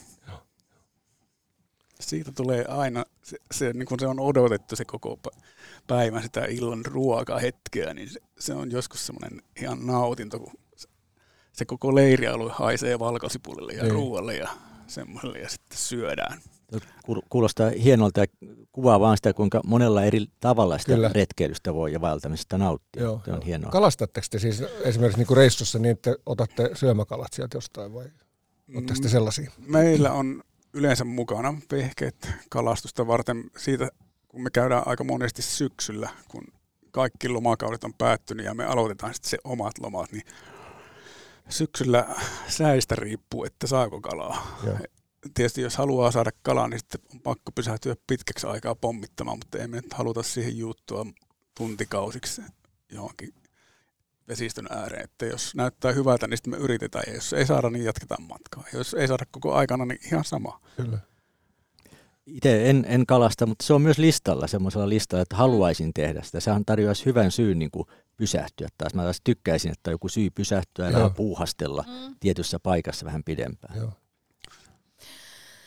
Tota, siitä mä ajattelinkin kysyä, kun te molemmilla on myös niin kuin näitä rinnakkaislehtiä, jotka liittyy sit nimenomaan tähän tietynlaiseen ravinton hankkimiseen metsästä, eli tähän just metsästykseen ja kalastukseen. Niin miten niin kuin suosittua se on metsästys ja kalastus? Onko se niin kuin tosi olennainen osa tavallaan siellä luonnossa olemista, jos katsotaan vaikka just näitä lehtiä ja Siis kalastus ja metsästys on isoja harrastuksia molemmat tässä Mm. maassa. Varsinkin se kalastuspuoli. Metsästyspuoli on pienempi. Se varmaan retkeilyitä yhtä paljon nykyisin semmoisia aktiivia kuin metsästäjiä tai metsästyskorvin lunastaneita. Mutta kalastajia on vapaa-ajan kalastajia, niitä on varmaan toista miljoonaa, jotka ainakin kerran vuodessa käy kalassa tai jotakin. Et se on niin todella aktiivinen harrastus. Et ja veikkaan, että se ruoan valmistaminen metsässä kuuluu ihan kaikkien ohjelmaan. Myös niiden kalastajien tai ruoan syöminen sillä metsässä. Mm. Ei välttämättä valmistaminen, sehän voi ottaa vaikka ruokatermoksessa mukaan ihan Joo. yhtä hyvin sen ruoan ja naut- siitä voi nauttia ihan yhtä paljon kuin vaikka sen kokkaisi nuotiolla. Miten Petri, teidän tota, konsernissa se riista, niin nä, näet sä siitä, että, että onko niinku se suositumpaa harrastusta vai onko ne selkeästi kaksi eri asiaa? No, No, metsästyshän on se yksi perinteinen tuon kalastuksen lisäksi se suomalainen tapa ollut mennä metsään. Mennään hakemaan sinne niin kuin syötävää. Mm. ruuaksi lihaa ja sehän on Su- Suomessa yhä onneksi niin kuin voimissaan se kulttuuri. Mutta ehkä tuo retkeily on vähän eriytymässä, eriytynyt tässä vuosikymmenten aikana siitä, että on yhä enemmän tätä, tätä niin kuin puhtaasti visuaalista retkeilyä, jotka haluaa niin kuin, ehkä luonnonsuojelu ja ajatus siitä, että eläimiä tapettaisiin niin kuin syö, syötäväksi, niin on, on vähän vieras. Mutta kyllähän metsästys on iso laji myöskin Suomessa niin kuin kalastuksen lisäksi ja, ja tota, ymmärtääkseni myös sillä puolella on tullut aika paljon uutta niin verta alalle, eli tämmöistä niin kuin kaupunkilaismetsästä ja semmoista, joka ei omista, jonka suku ei omista metsiä ja Joo, josta on niin kuin luontevaa lähteä metsästämään. Ja, ja kyllä siihenkin tulee niin kuin uutta ihmistä. Joo, joo, Ja naisia on tullut enemmän. joo, joo se Kyllä. on, se on Sen- kyllä. Minä olen mukana tämmöisissä niin rekoruokaryhmissä, tai siis ylläpitäjänä tämmöisessä ryhmässä, Mm. ja se on huomannut, että siellä ihmiset toivoo sitä riistaa mukaan sinne. Se on ollut tähän asti aika hankalaa saada silleen met- metsästäjiltä se riista sinne, koska se vaatii kaiken näköisiä leimoja ja virallisia tarkistuksia, Joo. mutta nyt on saatu viime aikoina, kun tuonne on perustettu yritys, joka tavallaan hankkii metsästäjiltä lihat ja välittää sen. Niillä on ne semmoisena keskeisenä toimijana, niin niillä on kaikki mahdolliset leimat saavat helpommin, kun Mhm. mm. metsästäjät ei tarvitse maksaa niin hitosti niistä. Joo, kyllä, kyllä, kyllä. Niin se riista on tavallaan, osa ihmisistä kokee, että se on niinku eettisempää lihaa kuin tehotuotettu liha, niin tavallaan sitä halutaan niinku kuluttaa ainoana liha, lihatyyppinä, voisi Mm. mm. sanoa näin nyt, jos mietitään niinku sitä eettisyyttä. kyllä. Että kyllä mäkin on kuullut, että mulla on hyvin monia ystäviä, jotka ei syö kuin riistaa. Just sen eettisyyden takia. Semmoista se on, maailma menee siihen ja niin kuin Petri äsken sanoi, niin, niin monella tavalla voi syödä tuo re- retkillä, ei ole niin kuin yhtä ainutta oikeaa tapaa. Eikä varmaan teilläkään joka kerta se sama, vaan, vaan se, että vähän varioidusti voidaan tehdä vähän kaikkea. Mä tota, jä, jäi niin tonne, tonne tota niin, takaraivoon se, kun sä sanoit Petri, että makaat kanervikossa. Se on, se on mulle myös sellainen, niin kuin, että kun pääsee Lappiin sinä aikana vuodesta, että siellä voi oikeasti niin kuin maata kanervikossa, niin oikeastaan mitään hienompaa ei tiedä kuin se, tu- tun, se tunne siitä, että on vähän siellä kanervien sisällä ja sitten on se raitis ilma, ehkä vähän tuulee siitä ja sitten sä näet siitä makuultas niin kuin pitkälle, niin, niin kyllä silloin tietää, en mäkään niin kuin kaipaa sit siihen enää, enää mitään muuta. Kyllä se on, se on hieno juttu. Oletko sä Aniko maannut kanervikossa koskaan? No viimeksi just makasin kuule pu- kuukaus sitten. Makasin Kanervikossa, kun tota, olin Etelä-Pohjanmaalla ja siinä tota, noin venettä säädettiin, niin mä sitten ensin istuin ja sitten makasin siinä ja selasin puhelinta.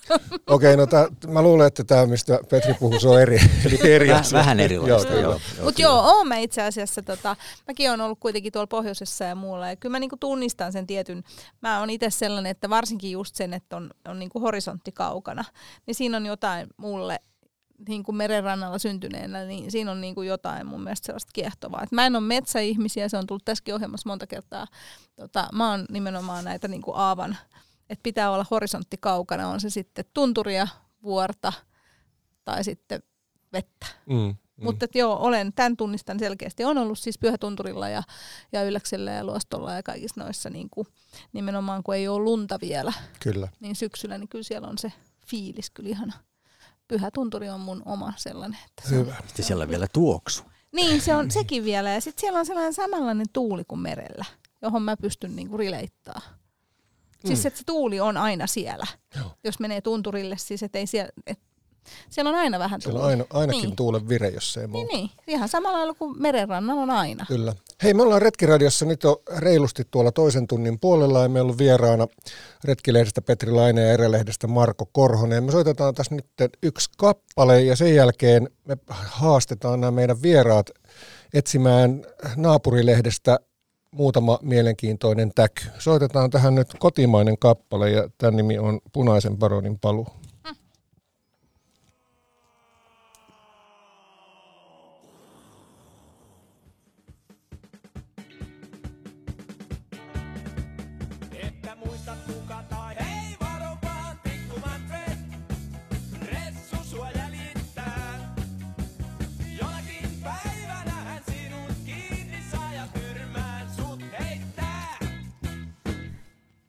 Retkiradio. Hieman urbaani, mutta sopivasti mullan makuinen. Jes, ja taas ollaan lähetyksessä Retkiradio täällä vielä 40 minuuttia, tai mitä tuota nyt sanoisin, ja tota, vieraana Retkilehdestä Petri Laine ja Ärälehdestä Marko Korhonen. Ja meillä on tässä ollut aina semmoinen ajankohtaista palsta tässä alussa, ja silloin me ollaan luettu muun muassa näitä kyseessä olevia lehtiä, ja nyt tehtiin tämmöinen haaste noille meidän vieraille, että katsovat muutaman täkyn naapurilehdestä. Kumpi haluaa aloittaa? Minä voin aloittaa. Marko, Siis, Marko aloittaa.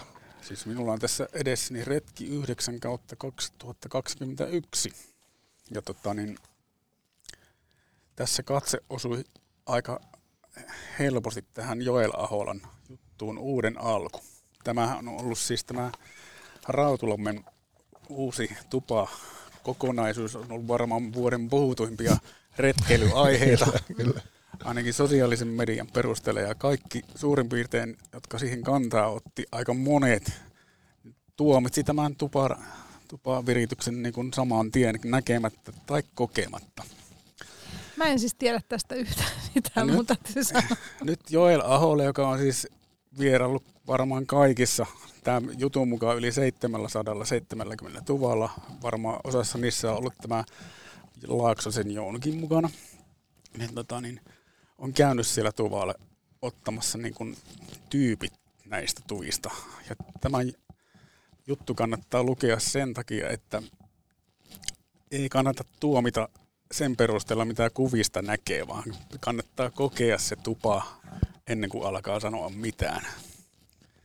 Minusta tämä on mainio, mainio tarina siitä, että Joel itsekin on tässä tunnustaa olleensa hieman epäileväinen, mutta tuota, niin tässä se kyllä antaa täydet pisteet tälle Rautulommen tuville. Minäkään en ole vielä käynyt ja mielellään kyllä haluaisin nähdä tämän, koska siis me oltiin viime syyskuussa tuolla Tsarmitunturi erämaa-alueella, jossa oli semmoinen perinteinen tupa, Ahvenjärven autiotupa, jossa sisällä ei näe päivälläkään yhtään mitään. Täytyy olla lamput, Joo. että siellä jotakin näkee. Niin, tota, niin täällä näyttää siltä, että täällä ei päivällä tarvitse semmoisia otsalamppuja siihen, että edes ovesta näkee sisälle tai ulos mennä. Eli Anikolle ja kuulijoille sen verran tiedoksi, että toi siis uusi, uuden näköinen, modernimpi autiotupa ratkaisu ja Niin, semmoinen niin, jonkin verran laatikkomainen, mutta tota, niin, niin kuin Marko sanoi, niin hyvin paljon herättänyt keskustelua. Tämä on mielenkiintoista. Että siis se vaan se, että se on ulkonäöltään erilainen. Aivan. Ei, niin, kyllä, kyllä. Se oli niin kuin Manu Humppi, arkkitehti, on tähän taiteillut ja minusta tämä ensisilmäyksellä näytti, että tämä on todella hienon näköinen tämä, nämä uudet ter- autio, autio- ja varaustuvat tai vuokratuvat tai varaustupa se on toinen, mutta siis niin kuin todella hienon näköistä ja ennen pitkään ne maastoutuu siihen tunturiin silleen, että niitä ei välttämättä huomaakaan kovin paljon kauempaa, että haluaisin ehdottomasti olla paikalla, mutta sinne on varmaan jonot, ainakin vessa oli jossain välissä jonot. Mm. Ja 20 vuoden päästä niin joku ihmettelee, että miksi semmoisia talon näköisiä vanhoja tuo vielä onkaan, kun kaikki voisi olla tollasia. Niin. Vetri, löysitkö sä erästä jotain? Joo, mulla on edessäni tässä erälehti numero 10 tältä vuodelta ja täällä on erään Joppe Ranta-nimisen retkeilytoimittajan juttu, joka ihan hyvin olisi voinut olla retkessäkin, eli tekisinkö reklamaation on tämä jutun otsikko. Ja todella hyvä aihe, jota itsekään en ole hoksannut, että tästähän olisi hyvä ollut kirjoittaa, eli, eli että onko valmistajan syy vai käyttäjän vika, kun retkeilyväline menee esimerkiksi rikki, eli mistä ongelmista kannattaa reklamoida tavaroita, valittaa siis, kääntyä sen myyjän, valmistajan puoleen ja mitkä kannattaa hyväksyä omaksi tappioksi ilman riitaa. Ja tämä on siis siksi tärkeää, koska aika monelta retkeilijältä tuntuu se varusteen huolto ensinnäkin unohtuneen. Kyllä. Ei ymmärretä, että niitä vaelluskenkiä pitäisi vähän kävelyttää ja hoitaa. Ja sama, miten, miten kohdellaan vetoketjuja, makuupussin vetoketjuja ja eri, nykyisin on paljonkin niin tämmöisiä hyvin ohuita kankaita, että, ja miten, ettei ne jää sinne, sinne vetoketjun väliin ja niin edelleen. Ja sitten tässä on esimerkkinä muun muassa tämmöinen kuluttajan korjaama veden putsarin keraamisuodatin, joka oli märkänä pakkasessa haljennut. Juuri, että miten näitä pitää, niin perusasioita, miten varusteita pitää kohdella ja huoltaa ja, ja tota, jälkihuoltaa reissujen jälkiin, jälkeen, niin tota, todella oikein hyödyllinen juttu. Kannattaa lukea. Löytääkö Marko toisen retkilehdestä tuosta vaan randomina, minkä sieltä nostaisit ylös? No, vaikka nyt olen enemmänkin Suomea tallannut, niin tämä jäin katselemaan tämmöistä juttua kuin tuhansien kilometrien polku Uuden-Seelannin Te Araroa, yksi maailman pisimmistä vaellusreitteistä. Se on lievästi semmoinen todella kaukainen haave, että pääsisi joskus käymään tuolla, niin kuin Down Under Mhm. tyyppisessä paikassa näkemään siellä öö, Taru Sormusten herrasta kuvattu maisemat, maisemat ja nämä metsät siellä ja ne alueet. Se kiehtoo, Uusi-Seelanti on vähän niin kuin Suomi, kun kertoo yksi, että siellä ei ole niin kuuma kuin missä muualla, että siellä voisi siellä vois tuntea olevansa kotonaan. Ehkä. Mä oon ainakin halunnut siis... Mä oon aina halunnut mennä katsoa tuonne uuteen Seelantiin niin Taru Sormusta, sormusta, sormusten herrasta maisemat. Että kyllä toi niinku resonoi muuhun tosi paljon. Onkohan tuolla jotain niin erilaisia elukoita kuin meillä? Tavallaan pitääkö, no varmaan tuossa juttua lukiessa se selviää, että miten sinne pitää varautua. Tai... Varmaan tänne kannattaa varautua kaiken, kaikki mahdolliset rokotukset, vaikka ne jotkut eivät niitä suosittele. Varmasti Ajankohtainen aihe. Hienosti sai toimittaja vedettyä tuohon. kyllä, kyllä. Miten Petri, löytääkö erästä jonkun toisen? Joo, täällä on ihan mielenkiintoinen tämmöinen enemmän eh, niin kuin mielipidetyyppinen kirjoitus kirjoittajan Aleksi Lumme, lohduton reviirikiista. Susikeskustelua ymmärtääkseen on tiedettävä, että siinä ei enää juurikaan puhuta susista. Ja se on ihan hyvä, hyvä kulma tähän, tähän, että tästä on tullut enemmän tämmöinen me-te-väittely, kun itse niin kuin konkreettisesti sille vähän niin kuin maltillisesti keskusteltaisiin, että mikä määrä esimerkiksi susien aiheuttamia tuhoja vaikka lampaille on, on siedettävää ja niin edelleen, mitä keinoja voidaan käyttää, että nämä torjutaan. Ja siinä on tullut tämmöinen me-te niin kuin mielipide, Mm. että joko sudet on kaikki tapettava tai, tai yhtään sutta ei saa ampua Kyllä, kyllä. Niin kuin kärjistäen.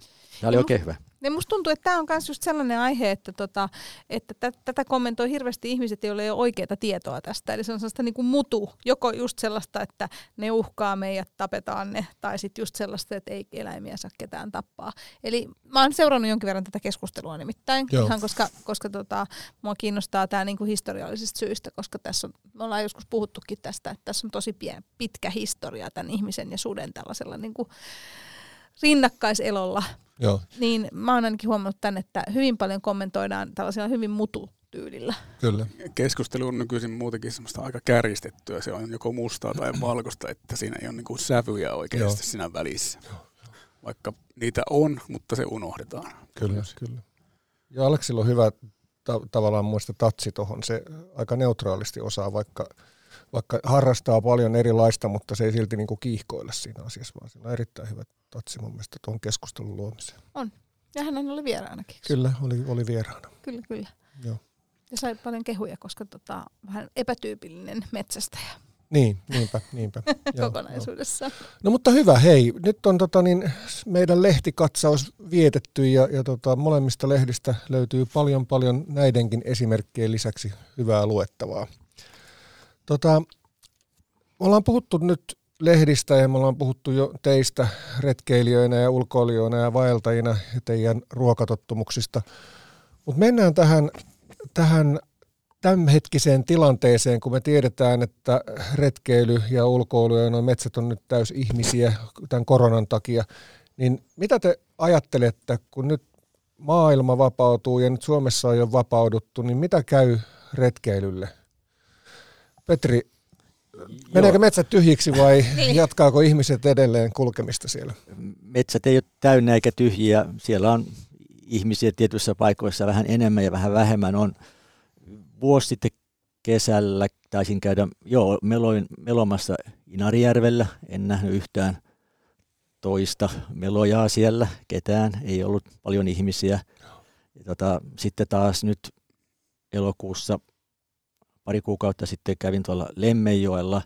Sielläkin oli kyllä veneillä ihmisiä, vietiin putouksia katsomaan, eli oli tämmöisiä päiväretkeilijöitä oli paljon, mutta sitten kun läksi kävelemään, niin ei siellä kyllä tungosta ole. Mm. Mutta kyllä tämä siis yleinen retkeilyn suosion kasvu alkoi jo ennen, ennen koronaa ja siihen tämä ilmastokeskustelu Joo. on selvästi vaikuttanut hirveästi, että kyllä uskon vahvasti, että tämä retkeilyn suosio kasvaa. Se näkee myös, myös siinä, että siihen sitten satsataan eri tavalla, eli niihin palveluihin ja siihen infraan on, on satsattu esimerkiksi just tuolla Lapin näissä hiihtokeskuksissa, kun on nähty, että, että näihin aiemmin niin vähän tyhjiin aikakausiin kesään, syksyyn saadaan ihmisiä sillä tavalla, että siellä tarjotaan palveluja, sähköpyörän vuokraa ja muuta. Niin tota, kyllä mä uskon, että se, se jatkuu se suosi aika korkeana. Kyllä. Joo, siis retkeily, ainakin kansallispuistojen käyntimäärät on kasvanut varmaan muistaakseni koko 2010-luvun ajan. Joo, kyllä. Ja tota, niin, tämä korona tietysti nosti sitä käyrää vähän, se jyrkensi. Joo.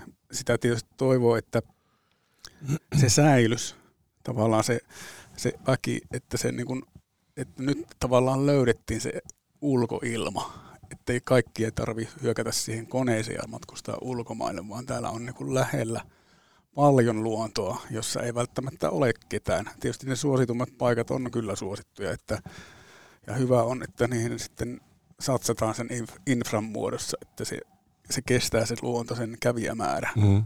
Se on minusta niin kuin ensiarvoisen tärkeää, että se, niin kuin, rahoitus, mikä sinne Mettähallituksen lu- luontopalveluille tulisi, että se, se mieluummin olisi nousussa kuin laskussa. Et se, se, sillä tavallaan pystytään suojelemaan se luonto, mi, mihin tämä väkimäärä nyt sitten yrittää ahtautua niin samoille reiteille. Kyllä, ja niin kuin Petri sanoi, että se oli melomassa Inarioilla, ei kun Inarijärvellä, niin siellä ei ollut ihmisiä. Et Se on paljonkin kiinni siitä, että mihin sä menet. Et jos sä menet niihin suosituimmille paikoille, niin siellä on tietysti paljon väkeä.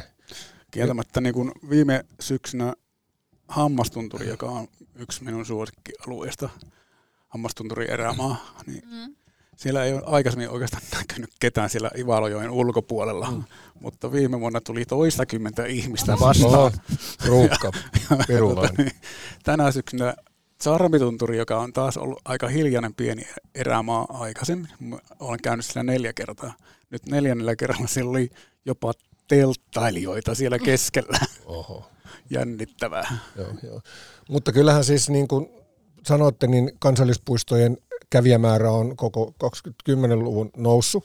Ja, ja tota, mutta tämä korona on varmasti tuonut, tuonut myös sitä ilmastokeskustelua tavallaan niin kuin konkreettisemmaksi. Että jos just äsken uutisoitiin, että, että yritykset vähentää selkeästi matka, matkailemista ja sitten niin matkustus, työmatkoja ja tämmöisiä, niin kyllähän se heijastuu sitten moneen muuhunkin. Et, et varmasti se, että et sinne Lappiin ollaan satsattu ja muualle Suomeen ollaan satsattu niin, että pystytään ottaa näitä kotimaisiakin asiakkaita vastaan, niin kyllä se varmasti näkyy niin kuin loppupelissä. Mutta kyllä mä uskon siihen, mitä Petrikin sanoi, että täytyy olla niitä palveluja. Joo, joo. Niin kuin, että ihmiset ei välttämättä, niin kuin, sun täytyy olla niin kuin gorempi retkeilijä, että sä lähdet ihan vaan, että, että ihmiset vaatii, että on sit just jotain, jotain pyörää tai jotain niin kuin sellaista ja on tietyllä lailla niin kuin, ikään kuin esimerkiksi niin kuin sellaisia jotain asumuksia niin kuin tavallaan tietyn väliajoin. Joo. Eli ihmiset haluaa sitä niin mukavuutta myös. Joo, mä oon näitä palveluista puhunut tässä äh, aika, aika pitkään, kun mä itse olen jonkin verran Ruotsin puolella ja Ruots, Norjassakin vaeltanut, jossa tämä tupakulttuuri on aika lailla erilainen, eli tuvat on paljon paljon paremmin varusteltuja, eli siellä on helppo tehdä tämmöistä tuvalta tuvalle retkeilyä, ei tarvitse kantaa mukanaan edes makuupussia, eli näistä tuvista löytyy niin, niin kuin tota, peitot, patjat ja niin edelleen, ja niistä saa joistakin ostettua ruokaa, ja vähän paremmista, paremmissa on vaikkapa jonkinlainen tupa isäntä, tupa emäntä, ravintolapalveluja ja muita. Ja muista tämmöinen niin kuin retkeilijä 2.0-tyyppinen ajattelu voisi tulla paremmin Suomeenkin. Ja tota, mä uskon, että sille etenkin nuorempi polvi, joka nyt lähtee ja lähtee sinne metsään ja tunturiin, niin ehkä alkaa kaipaamaan vähän muuta kuin sen, anteeksi vaan sen, sen pilkkupimeän autiotuvan, jossa tosiaan ei näe niin kuin, ja sitten siinä on kuusi ihmistä vierekkäin sillä laverilla, niin mä en ole ihan varma, onko se enää 2020-lukua. Mm, mm. Tuli mieleen tuosta äh, tuosta retkeily 2.0 se, että Pohjoisen kunnissahan nyt on herännyt hanke, että sieltä tehtäisiin reitti Kilpisjärveltä Utsjoelle, jonka varrella voisi tavallaan yöpyä. Ja siis niin kuin mennä tälle majatalosta majataloon tyyppisesti. Joo. Se kyllä, kun sitä reittiä niin kun miettii tarkemmin tuossa kartalla, niin se vaatii kyllä aika paljon jotakin tuonne Kittilän ja Inarin välillä. Joo, kyllä, kyllä. Suhteellisen niin kuin Jollei se oikase sitten tuosta. Jollei se oikase. Et se, tuolla Lapin kunnissa se, se, jos semmoisia hankkeita haluaa perustaa, niin se vaatii kyllä aika paljon töitä. Se onnistuisi ehkä täällä etelässä paljon helpommin semmoinen tehdä semmoinen majatalosta majatalon tyyppinen reitti tänne. Kyllä. Koska täällä kunnat on tiheämmässä ja asutukset tiheämmässä kuin tuolla pohjoissa. Mm. Mutta esimerkiksi sit usein vaikka mun toisessa kotimaassa Unkarissa tai sitten Balilla, kun on ollut tällaisilla niin kuin erilaisia vaelluksia, niin siellä on oikeasti just tällainen isäntä tai emäntä, joka ikään kuin hoitaa ne kamat paikasta toiseen.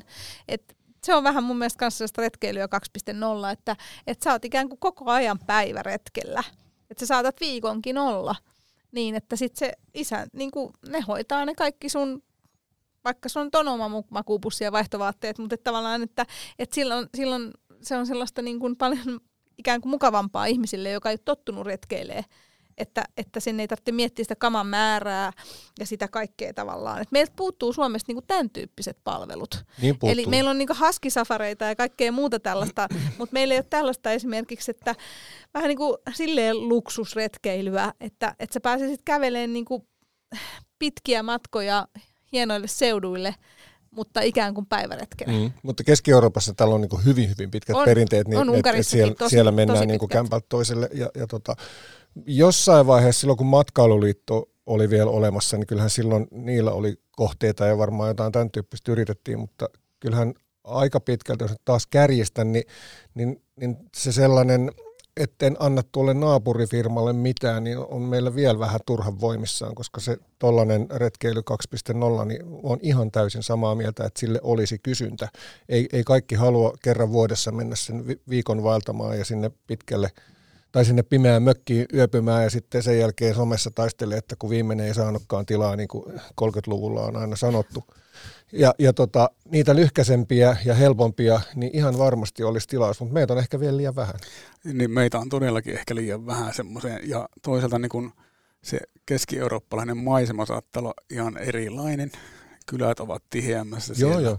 Ja tota, niin ne näke, näkymät miettii ihan oikeasti, kun miettii, niin kuin, että Kilpisjärven seudulla voisi olla ihan kiva kävellä vaikka miten pitkiä matkoja, mutta jossakin tuolla alavilla mailla, jossa vaan niin vaan Hallanvaara eikä maisemat näytä, näytä oikeastaan miltään, niin olisiko siinä kiva sitten tallustella semmoista, missä ei näy oikeastaan mitään? Ei, en tiedä. Siis kyllähän niin kuin Keski-Euroopassakin on niin kuin matalilla aavoilla alueilla niin kuin kävelyreittejä, missä ne menee, ne voi asua niin kuin tämmöisissä majataloissa. Et en, mä, en mä näkisi, että se vain se korkea ja alppimaisema on se aina oikein. Mutta Anikohan haluaa. niin. kyllä, kyllä. Mut, niin, mutta siis mä oon just sitä mieltä, että ehkä niinku, mulla on esimerkiksi kavereita, jotka ei uskalla mennä laavumajoitukseen, koska ne pelkää just tätä, että ne tuleekin liian ajoissa sinne ja sitten ne joutuu kesken yö. Tämä on oikeasti ihan konkreettinen pelko. Siis sellaisille ihmisille, jotka ei retkeile paljon. Sitten sinne tulee jotain ja niin kuin myöhään illalla ja sitten me joudutaan niin kuin yöllä menee. Niin kuin ei. Et, et tämän tyyppiset asiat on yllättävän isoja, vaikka ne kokeneille retkeilijälle mm. ei ole niitä. Mm.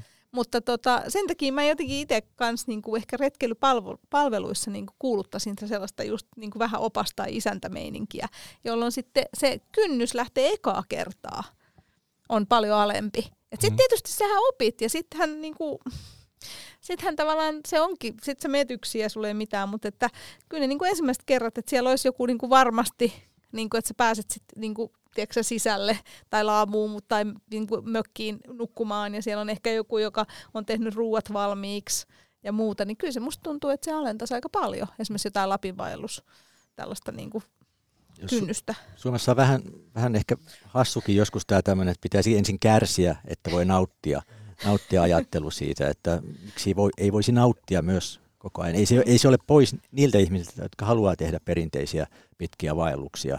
Kyllä meillä tilaa siihen on. Joo, ja siis muutenkin toi tavallaan niin kuin lokeroiminen, tai siis se, että- joku toinen määrittelee, mikä on oikeata retkeilyä tai mikä on vaeltamista, kuinka paljon sun pitää mennä, että sä voit sanoa olevasi vaelluksella, niin, niin sekin alkaa olla niin kuin aika lailla turhaa ja, ja niin kuin vanhan aikaista ajatella niin, että jos, jos sä nautit siitä, että sä ajat autolla siihen polkupyörävuokraamolle siellä Äkäslompolossa ja teet semmoisen kolmen tunnin reissun ja palaat takas, niin kuka voi sanoa sulle, että se on väärin toimittu? Juuri näin.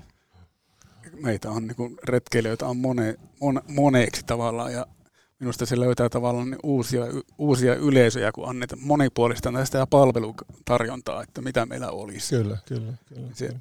löytää uusia ystäviä ja mikä on tietysti hyvä. Joo, joo. Mm. Eikö Petri ne, mitkä Ruotsissa ja Norjassa on ne autiotupa, niin eikö se ole se yhdistys, mikä niitä pyörittää? Joo, kyllä niissä on vähän erilaisia järjestöjä, mutta että on, on, on, siinä on yhdistys, Joo. yhdistystausta. Tausta. Kyllä Norjassa toki on myös niin kuin paikallisia, paikallisten kuntien tai paikallisten kylien ja niin edelleen Joo. ylläpitämiä, mutta pääosin siellä on takana tämmöiset isot Joo, järjestöt. ne molemmissa maissa on niin isoja vahvoja, Kyllä, Mm. vahvoja kyllä. järjestöjä. Tavallaan, että niillä on niin paukkuja takana ja se, siellä on jo totuttu siihen, että on se kämppäisäntä ja se, näin se menee ja sä, sä maksat siitä palvelusta, mitä sä saat. Niin. Joo, ja nyt sä sanoit oleellisen asian, tämä maksaminen. Mm. Eli, eli olen joskus käynyt vähän tämmöistä keskustelua, keskustelua, kun autiotupa on niin sanotusti ilmainen. Joo, Vaikka eihän se ole ilmainen, me kaikki verovaroin kuitenkin kyllä. niin, kuin, niin tuetaan, että, että miksi sekin ei voisi olla sitten, että siitä vähän maksettaisiin. Eihän tarvitse olla paljon, mm. paljon, niin voisi saada jopa vähän parempaa sitten laatua, parempaa palvelua. Sekin voisi olla sen eh, pieniä askelia, että sen sijaan, että maataan siinä laverilla vierekkäin, se on jostain syystä mulle vähän semmoinen niin kuin, ei, ei juttu, sama niin tota, että olisi semmoisia loosseja, jossa on niin kuin Joo. kaksi ihmistä tai neljä ihmistä tai joku tämmöinen, niin se voisi pikkuhiljaa alkaa parantaa Kyllä. sitä tasoa. mitä on niin kuin, Niin, siis mä oon niinku silleen samaa mieltä, kun siis mä oon kokenut vähän, että jos joku on niinku ilmasta, niin ihmiset ajattelee sen ensinkin silleen, että se on itsestäänselvyys, ja sitten vähän sellaisena, että sitä ei niinku arvosteta eli hoideta. Siis tavallaan, että sinne saatetaan sit, jät- niinku, ja tämä on tosi usein mun mielestä jotenkin monessa paikkaa, että se ilmanen on vähän sellainen niinku hälläväliä. Että sitten jos sä joudut maksaa sitä vaikka kympin, niin sitten sä jo niinku enemmän ikään kuin pidät sitä niinku siistimpänä mm, mm. koska sä oot joutunut maksaa siitä ja se on niinku hinnalle vastinetta. Että mäkin jotenkin näen, että että voisi olla vaikka niinku osa niistä voisi olla tollaisia ja, ja silloin sä voisit päästä just vaikka oman perheen tai niinku puolison tai partnerin kanssa niinku samaan loosiin, eikä just, mä vierastan kanssa tosi paljon tätä laver, laverimeininkiä, että mä mieluummin, jos mä oon jossain, niin on melkein teltassa. Joo, kyllä, kyllä. Plus, että mä pelkään kanssa sitä, että sit joku tulee Susia. ja sitten tota, mä joudun menemään pimeeseen. Ei se varmaan tänä päivänä, niin kuin, se, siellä on lait ja käytänteet muuttunut varmaan aika lailla siitä, kun kämppäsäännöt on joskus kirjoitettu. Mitä Marko, olisi tota, maksun kannalla vai vastaan?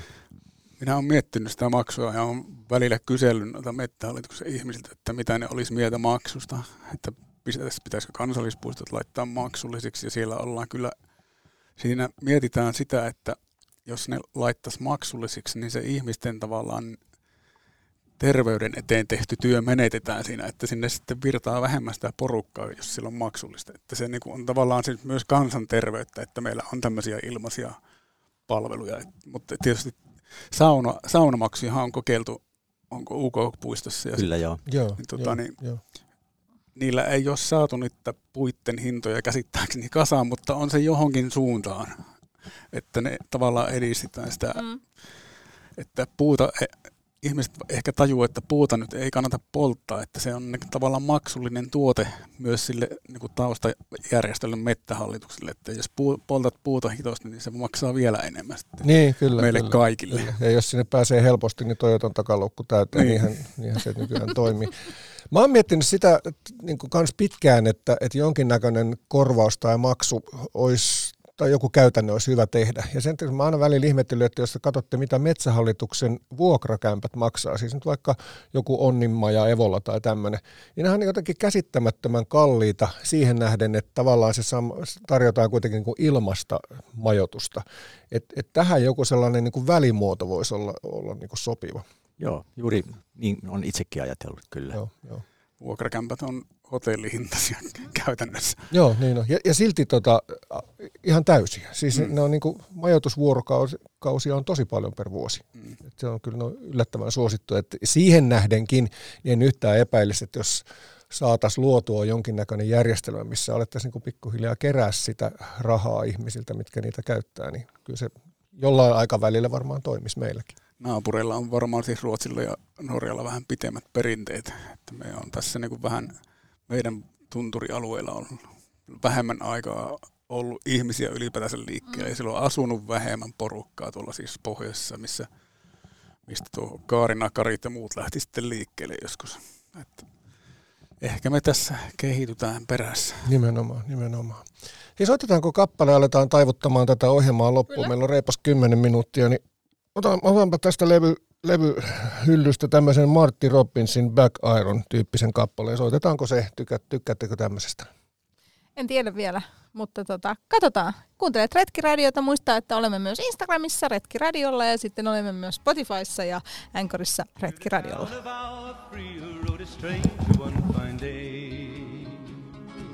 Hardly spoke to folks around him, didn't have too much to say. Big iron, big iron. When he tried to match the ranger with the big iron on his hip, big iron on his hip. Retkiradio. Kuuntelet vielä hetken Retkiradiota studiossa Aniko ja Joppe ja tänään ollaan puhuttu lehdistä. Joo, meillä on tänään ollut vieraana Retkilehden Petri Laine ja Erälehden Marko Korhonen. Ja tota, nyt meillä olisi sitten päivän kysymys. Päivän kysymys on klassikko kysymys, minkä kysymme melkein jokaiselta Minkä vieraalta. sinä kysyt? Minä, minä kysyn, minä kysyn. Eli onko teistä mieluummin parempi olla, että on liian kylmä vai liian kuuma? Petri, Liian kuuma, se on parempi. kyllä. Perustele vähän. Mä viihdyn lämpöisessä oikein hyvin. Tykkään lämpöisestä. Ei sen kummempaa perustelua. Mitäs Marko? Liian kylmä. Liian kylmä tietenkin, koska siis kylmää vastaan pystyy pukeutumaan, mutta kuumasta ei saa edes nahkaa pois päältä. Että Tämä on sen takia meidän klassikkokysymys, kun minä rakastan kuumaa, eli mulla ei ole ikinä niin kuin, liian lämmin, joten minä valitsen aina, että on parempi, että on liian kuuma. Ja Joppe on sitten minun vastapari mm. tässä. Kyllä, eli, eli tämän päivän kysymys päättyy tilanteeseen 2-2. Kyllä, erittäin hyvä. Joo, otetaan seuraavaksi. Viikon kirja. Ja viikon kirjana meillä on löytöretkiä Helsingin seudulle. Karttakeskuksen julkaisema Jussi Iltasen tekemä 40 kävelyreittiä, kartat, retki, äh, kartat kohteet. Ja tässä on karttoja ja tässä on tosiaan merkattu karttaa, mistä tämä kulkee ja esitelty päättymispaikka ja äh, alkamispaikka ja pituus. Ja tota, hyvin tämmöinen normaali pokkarityyppinen ratkaisu. Ainoa negatiivisen löydän tästä otsikosta, koska löytöretkiä Helsingin seudulla ja tässä kuitenkin käydään Tikkurilassa ja sitten Espoossa ja Martinlaaksossa, niin mä mielelläni olisin käyttänyt pääkaupunkiseutua nimenä, mutta tota, katsoppa sinä Aniko, kun olet helsinkiläinen, eli stadilainen, niin mitä sieltä löy- löytäisit? Ainakin siellä oli mainio Vuosaaren kierros ja, ja muita tällaisia juttuja. No täällä ei Munkkisaaren kierrosta, josta tulee miinuksia, eikä ole Punavuoren kierrosta eikä mitään keskustakierroksia itse asiassa oikeastaan. Hmm, interesting. Ihmisiä ei haluta keskustaa, Helsingin keskustaa. Emme me niitä haluakaan. Emme me niitä haluakaan. Mutta siis mun mielestä hyvä idea. Siis mä pidän tällaisesta myös, että on niinku kaupunkimatkailua selkeästi. Mm. Koska siis yleensä me mietitään aina retkeilyä, että me lähdetään metsään. Niin tässä on mun mielestä hyvä esi- to, tota noin esimerkki, että jos ei halua metsään, haluaa betonia lähelleen, niin tässä on tosi hyvin erilaista. Niin ja se tuolla voi syödä myös eväät ja se on niinku tärkeää retkeilyssä, että on, on eväät mukana. Ja tota, täällä on myös hienosti karttojen merkkien selite, eli on kerrottu kaikkia, että mitkä on kivyn liikenteen teitä ja rautateitä ja muita. Ja, ja tota, erittäin hyvä. Mä tästä näytän, jos vieraat haluaa katsoa. Sen verran mä kurkkasin tota, esimerkiksi sitä kohdetta, minkä tunnen Tikkurilla ja sen alueen, niin, niin siellä on tosi hyvin valkattu ne mielenkiintoiset paikat. Sillä lailla, että uskoisin, että, että tuohon on kyllä tuon tekemiseen on paneuduttu ja se varmasti avaa monellekin niin kuin pääkaupunkiseutulaiselle sen lähiympäristön lähiretken. Joo, ja toi on mun mielestä just kun tuossa ohjelman alkupuolella puhuttiin, että tavallaan, että retkelle voi mennä läheltä tai kauas, niin toihan on nyt just, että jos se nyt ei ehdi kauemmas, niin tuossa voi ottaa tuollaisen oman niin kuin lauantai-päivän esimerkiksi käyttää tuollaisen. Nimenomaan, nimenomaan. Hei tota, me lopetellaan tässä ja, ja tota, nämä detailiasiat, eli retkilehti löytyy www.retkilehti.fi ja erälehti löytyy www.eralehti.fi. Molemmat lehdet on sosiaalisessa mediassa ja, ja sieltä löydettävissä. Ja molempia lehtiä pystyy tilaamaan ja molempia lehtiä pystyy ostamaan lehtipisteistä. Ja nyt kun me ollaan käsitelty lehtiä ja tämmöisiä asioita, niin käsitellään vielä hetki niitä teidän omia miele, mielipaikkoja. Eli Retkilehden Petri Laine ja Erälehden Marko Korhonen. Mihin te sanoisitte nyt, että ihan tolleen niin kuin äkkiä heitettynä, mihin meidän kuulijan kannattaisi nyt mennä, jos haluaisi kivaan paikkaan? Aloita Petri. Kivaan paikkaan. Mä aloin miettimään enemmän semmoista, mikä itse haluaisin uudestaan. Ja Norjan ja Ruotsin rajalla, aika, aika kaukana, täällä on semmoinen sulitelman jäätikkoalue. Se on sillä tavalla suomalaiselle ehkä vähän niin kuin eksoottinen, että siellä pystyy, Norjassahan pääsee aina aika lähelle sitä, sitä varsinaista patikointipaikkaa autollakin, sieltä pääsee parissa tunnissa jäätikön juurelle. Sinne voi leiriytyä, voi tutkiskella jäätiköitä, se on, se on hyvin erilaista kuin mitä Suomessa pystyy tekemään, niin se on minusta todella hieno kohde. Missä, missä päin se tuo tarkkautta on? Se ei nyt tuossa tässä seinällä on aika hieno kartta, mutta siellä se ei näy, se on, siinä on Falkkekunta, se on tuosta Narvikista etelään. Se, on... Tuossa näkyy, siellä näkyy vasemmalla on Sulitjelma, siinä Padjelantasta Joo, sun eli, sormesta vähän ylös. Joo, tossa, joo, niin, joo. Niin, eli käytännössä niin kuin noin kolarin korkeudella, jos ajatellaan niin kuin Su- Suomessa, niin siitä suoraan länteen, joo, niin, niin se löytyy sieltä. Hyvä, laitetaan muistiin. Siitäkin varmaan löytyy paikkakunnan sivut Norjaksi jostain, jos haluaa tarkemmin löytää. Marko. Minähän en voi tietysti ohjata naapurimaihin. On pakko ohjata tuonne kotimaahan. Ja minäkin lähdin samalta pohjalta, että mihin haluaisin itse vielä mennä. Ja voisin kyllä ohjata sinne muutaman ihmisen katsomaan ihan oikeasti. Sevettijärveltä kun lähtee Itäkaakkoon kohti Nikelin kaupunkia, ei tarvitse mennä Venäjän puolelle, mutta riittää, että menee Norjan puolelle. Niitä rajan pinnasta, tai Norja, ei, riitä, ei tarvitse mennä edes Norjan puolelle, vaan siitä rajan, Suomen ja Norjan rajalta aivan rajan läheltä löytyy paikka nimeltä Routasen kuru. No ja niin. tota, niin, kun siihen ensimmäisen kerran törmäsin, niin siinä oli otettava hattu päästä. Okay. Se on niin järeä, semmoinen jääkauden rouhassu siinä maastossa, että se on, niin kuin, se on kymmenmetriset kalliot ja alapuolella vettä, ja se päättyy eteläpäässään semmoiseen vesiputoukseen, semmoiseen suvantoon, johon se putous laskee, ja joka puolella kalliot. Huomasitteko, että teillä on molemmilla jää elementtinä mm. tästä näistä jutuissa, ja selkeä niin kuin sel, sellainen niin kuin, ö, luonnon kunnioittaminen molempien teidän, teidän kohteessa. Tuo oli, oli aika hauska. Ei ollut harjoiteltu juttu tämä.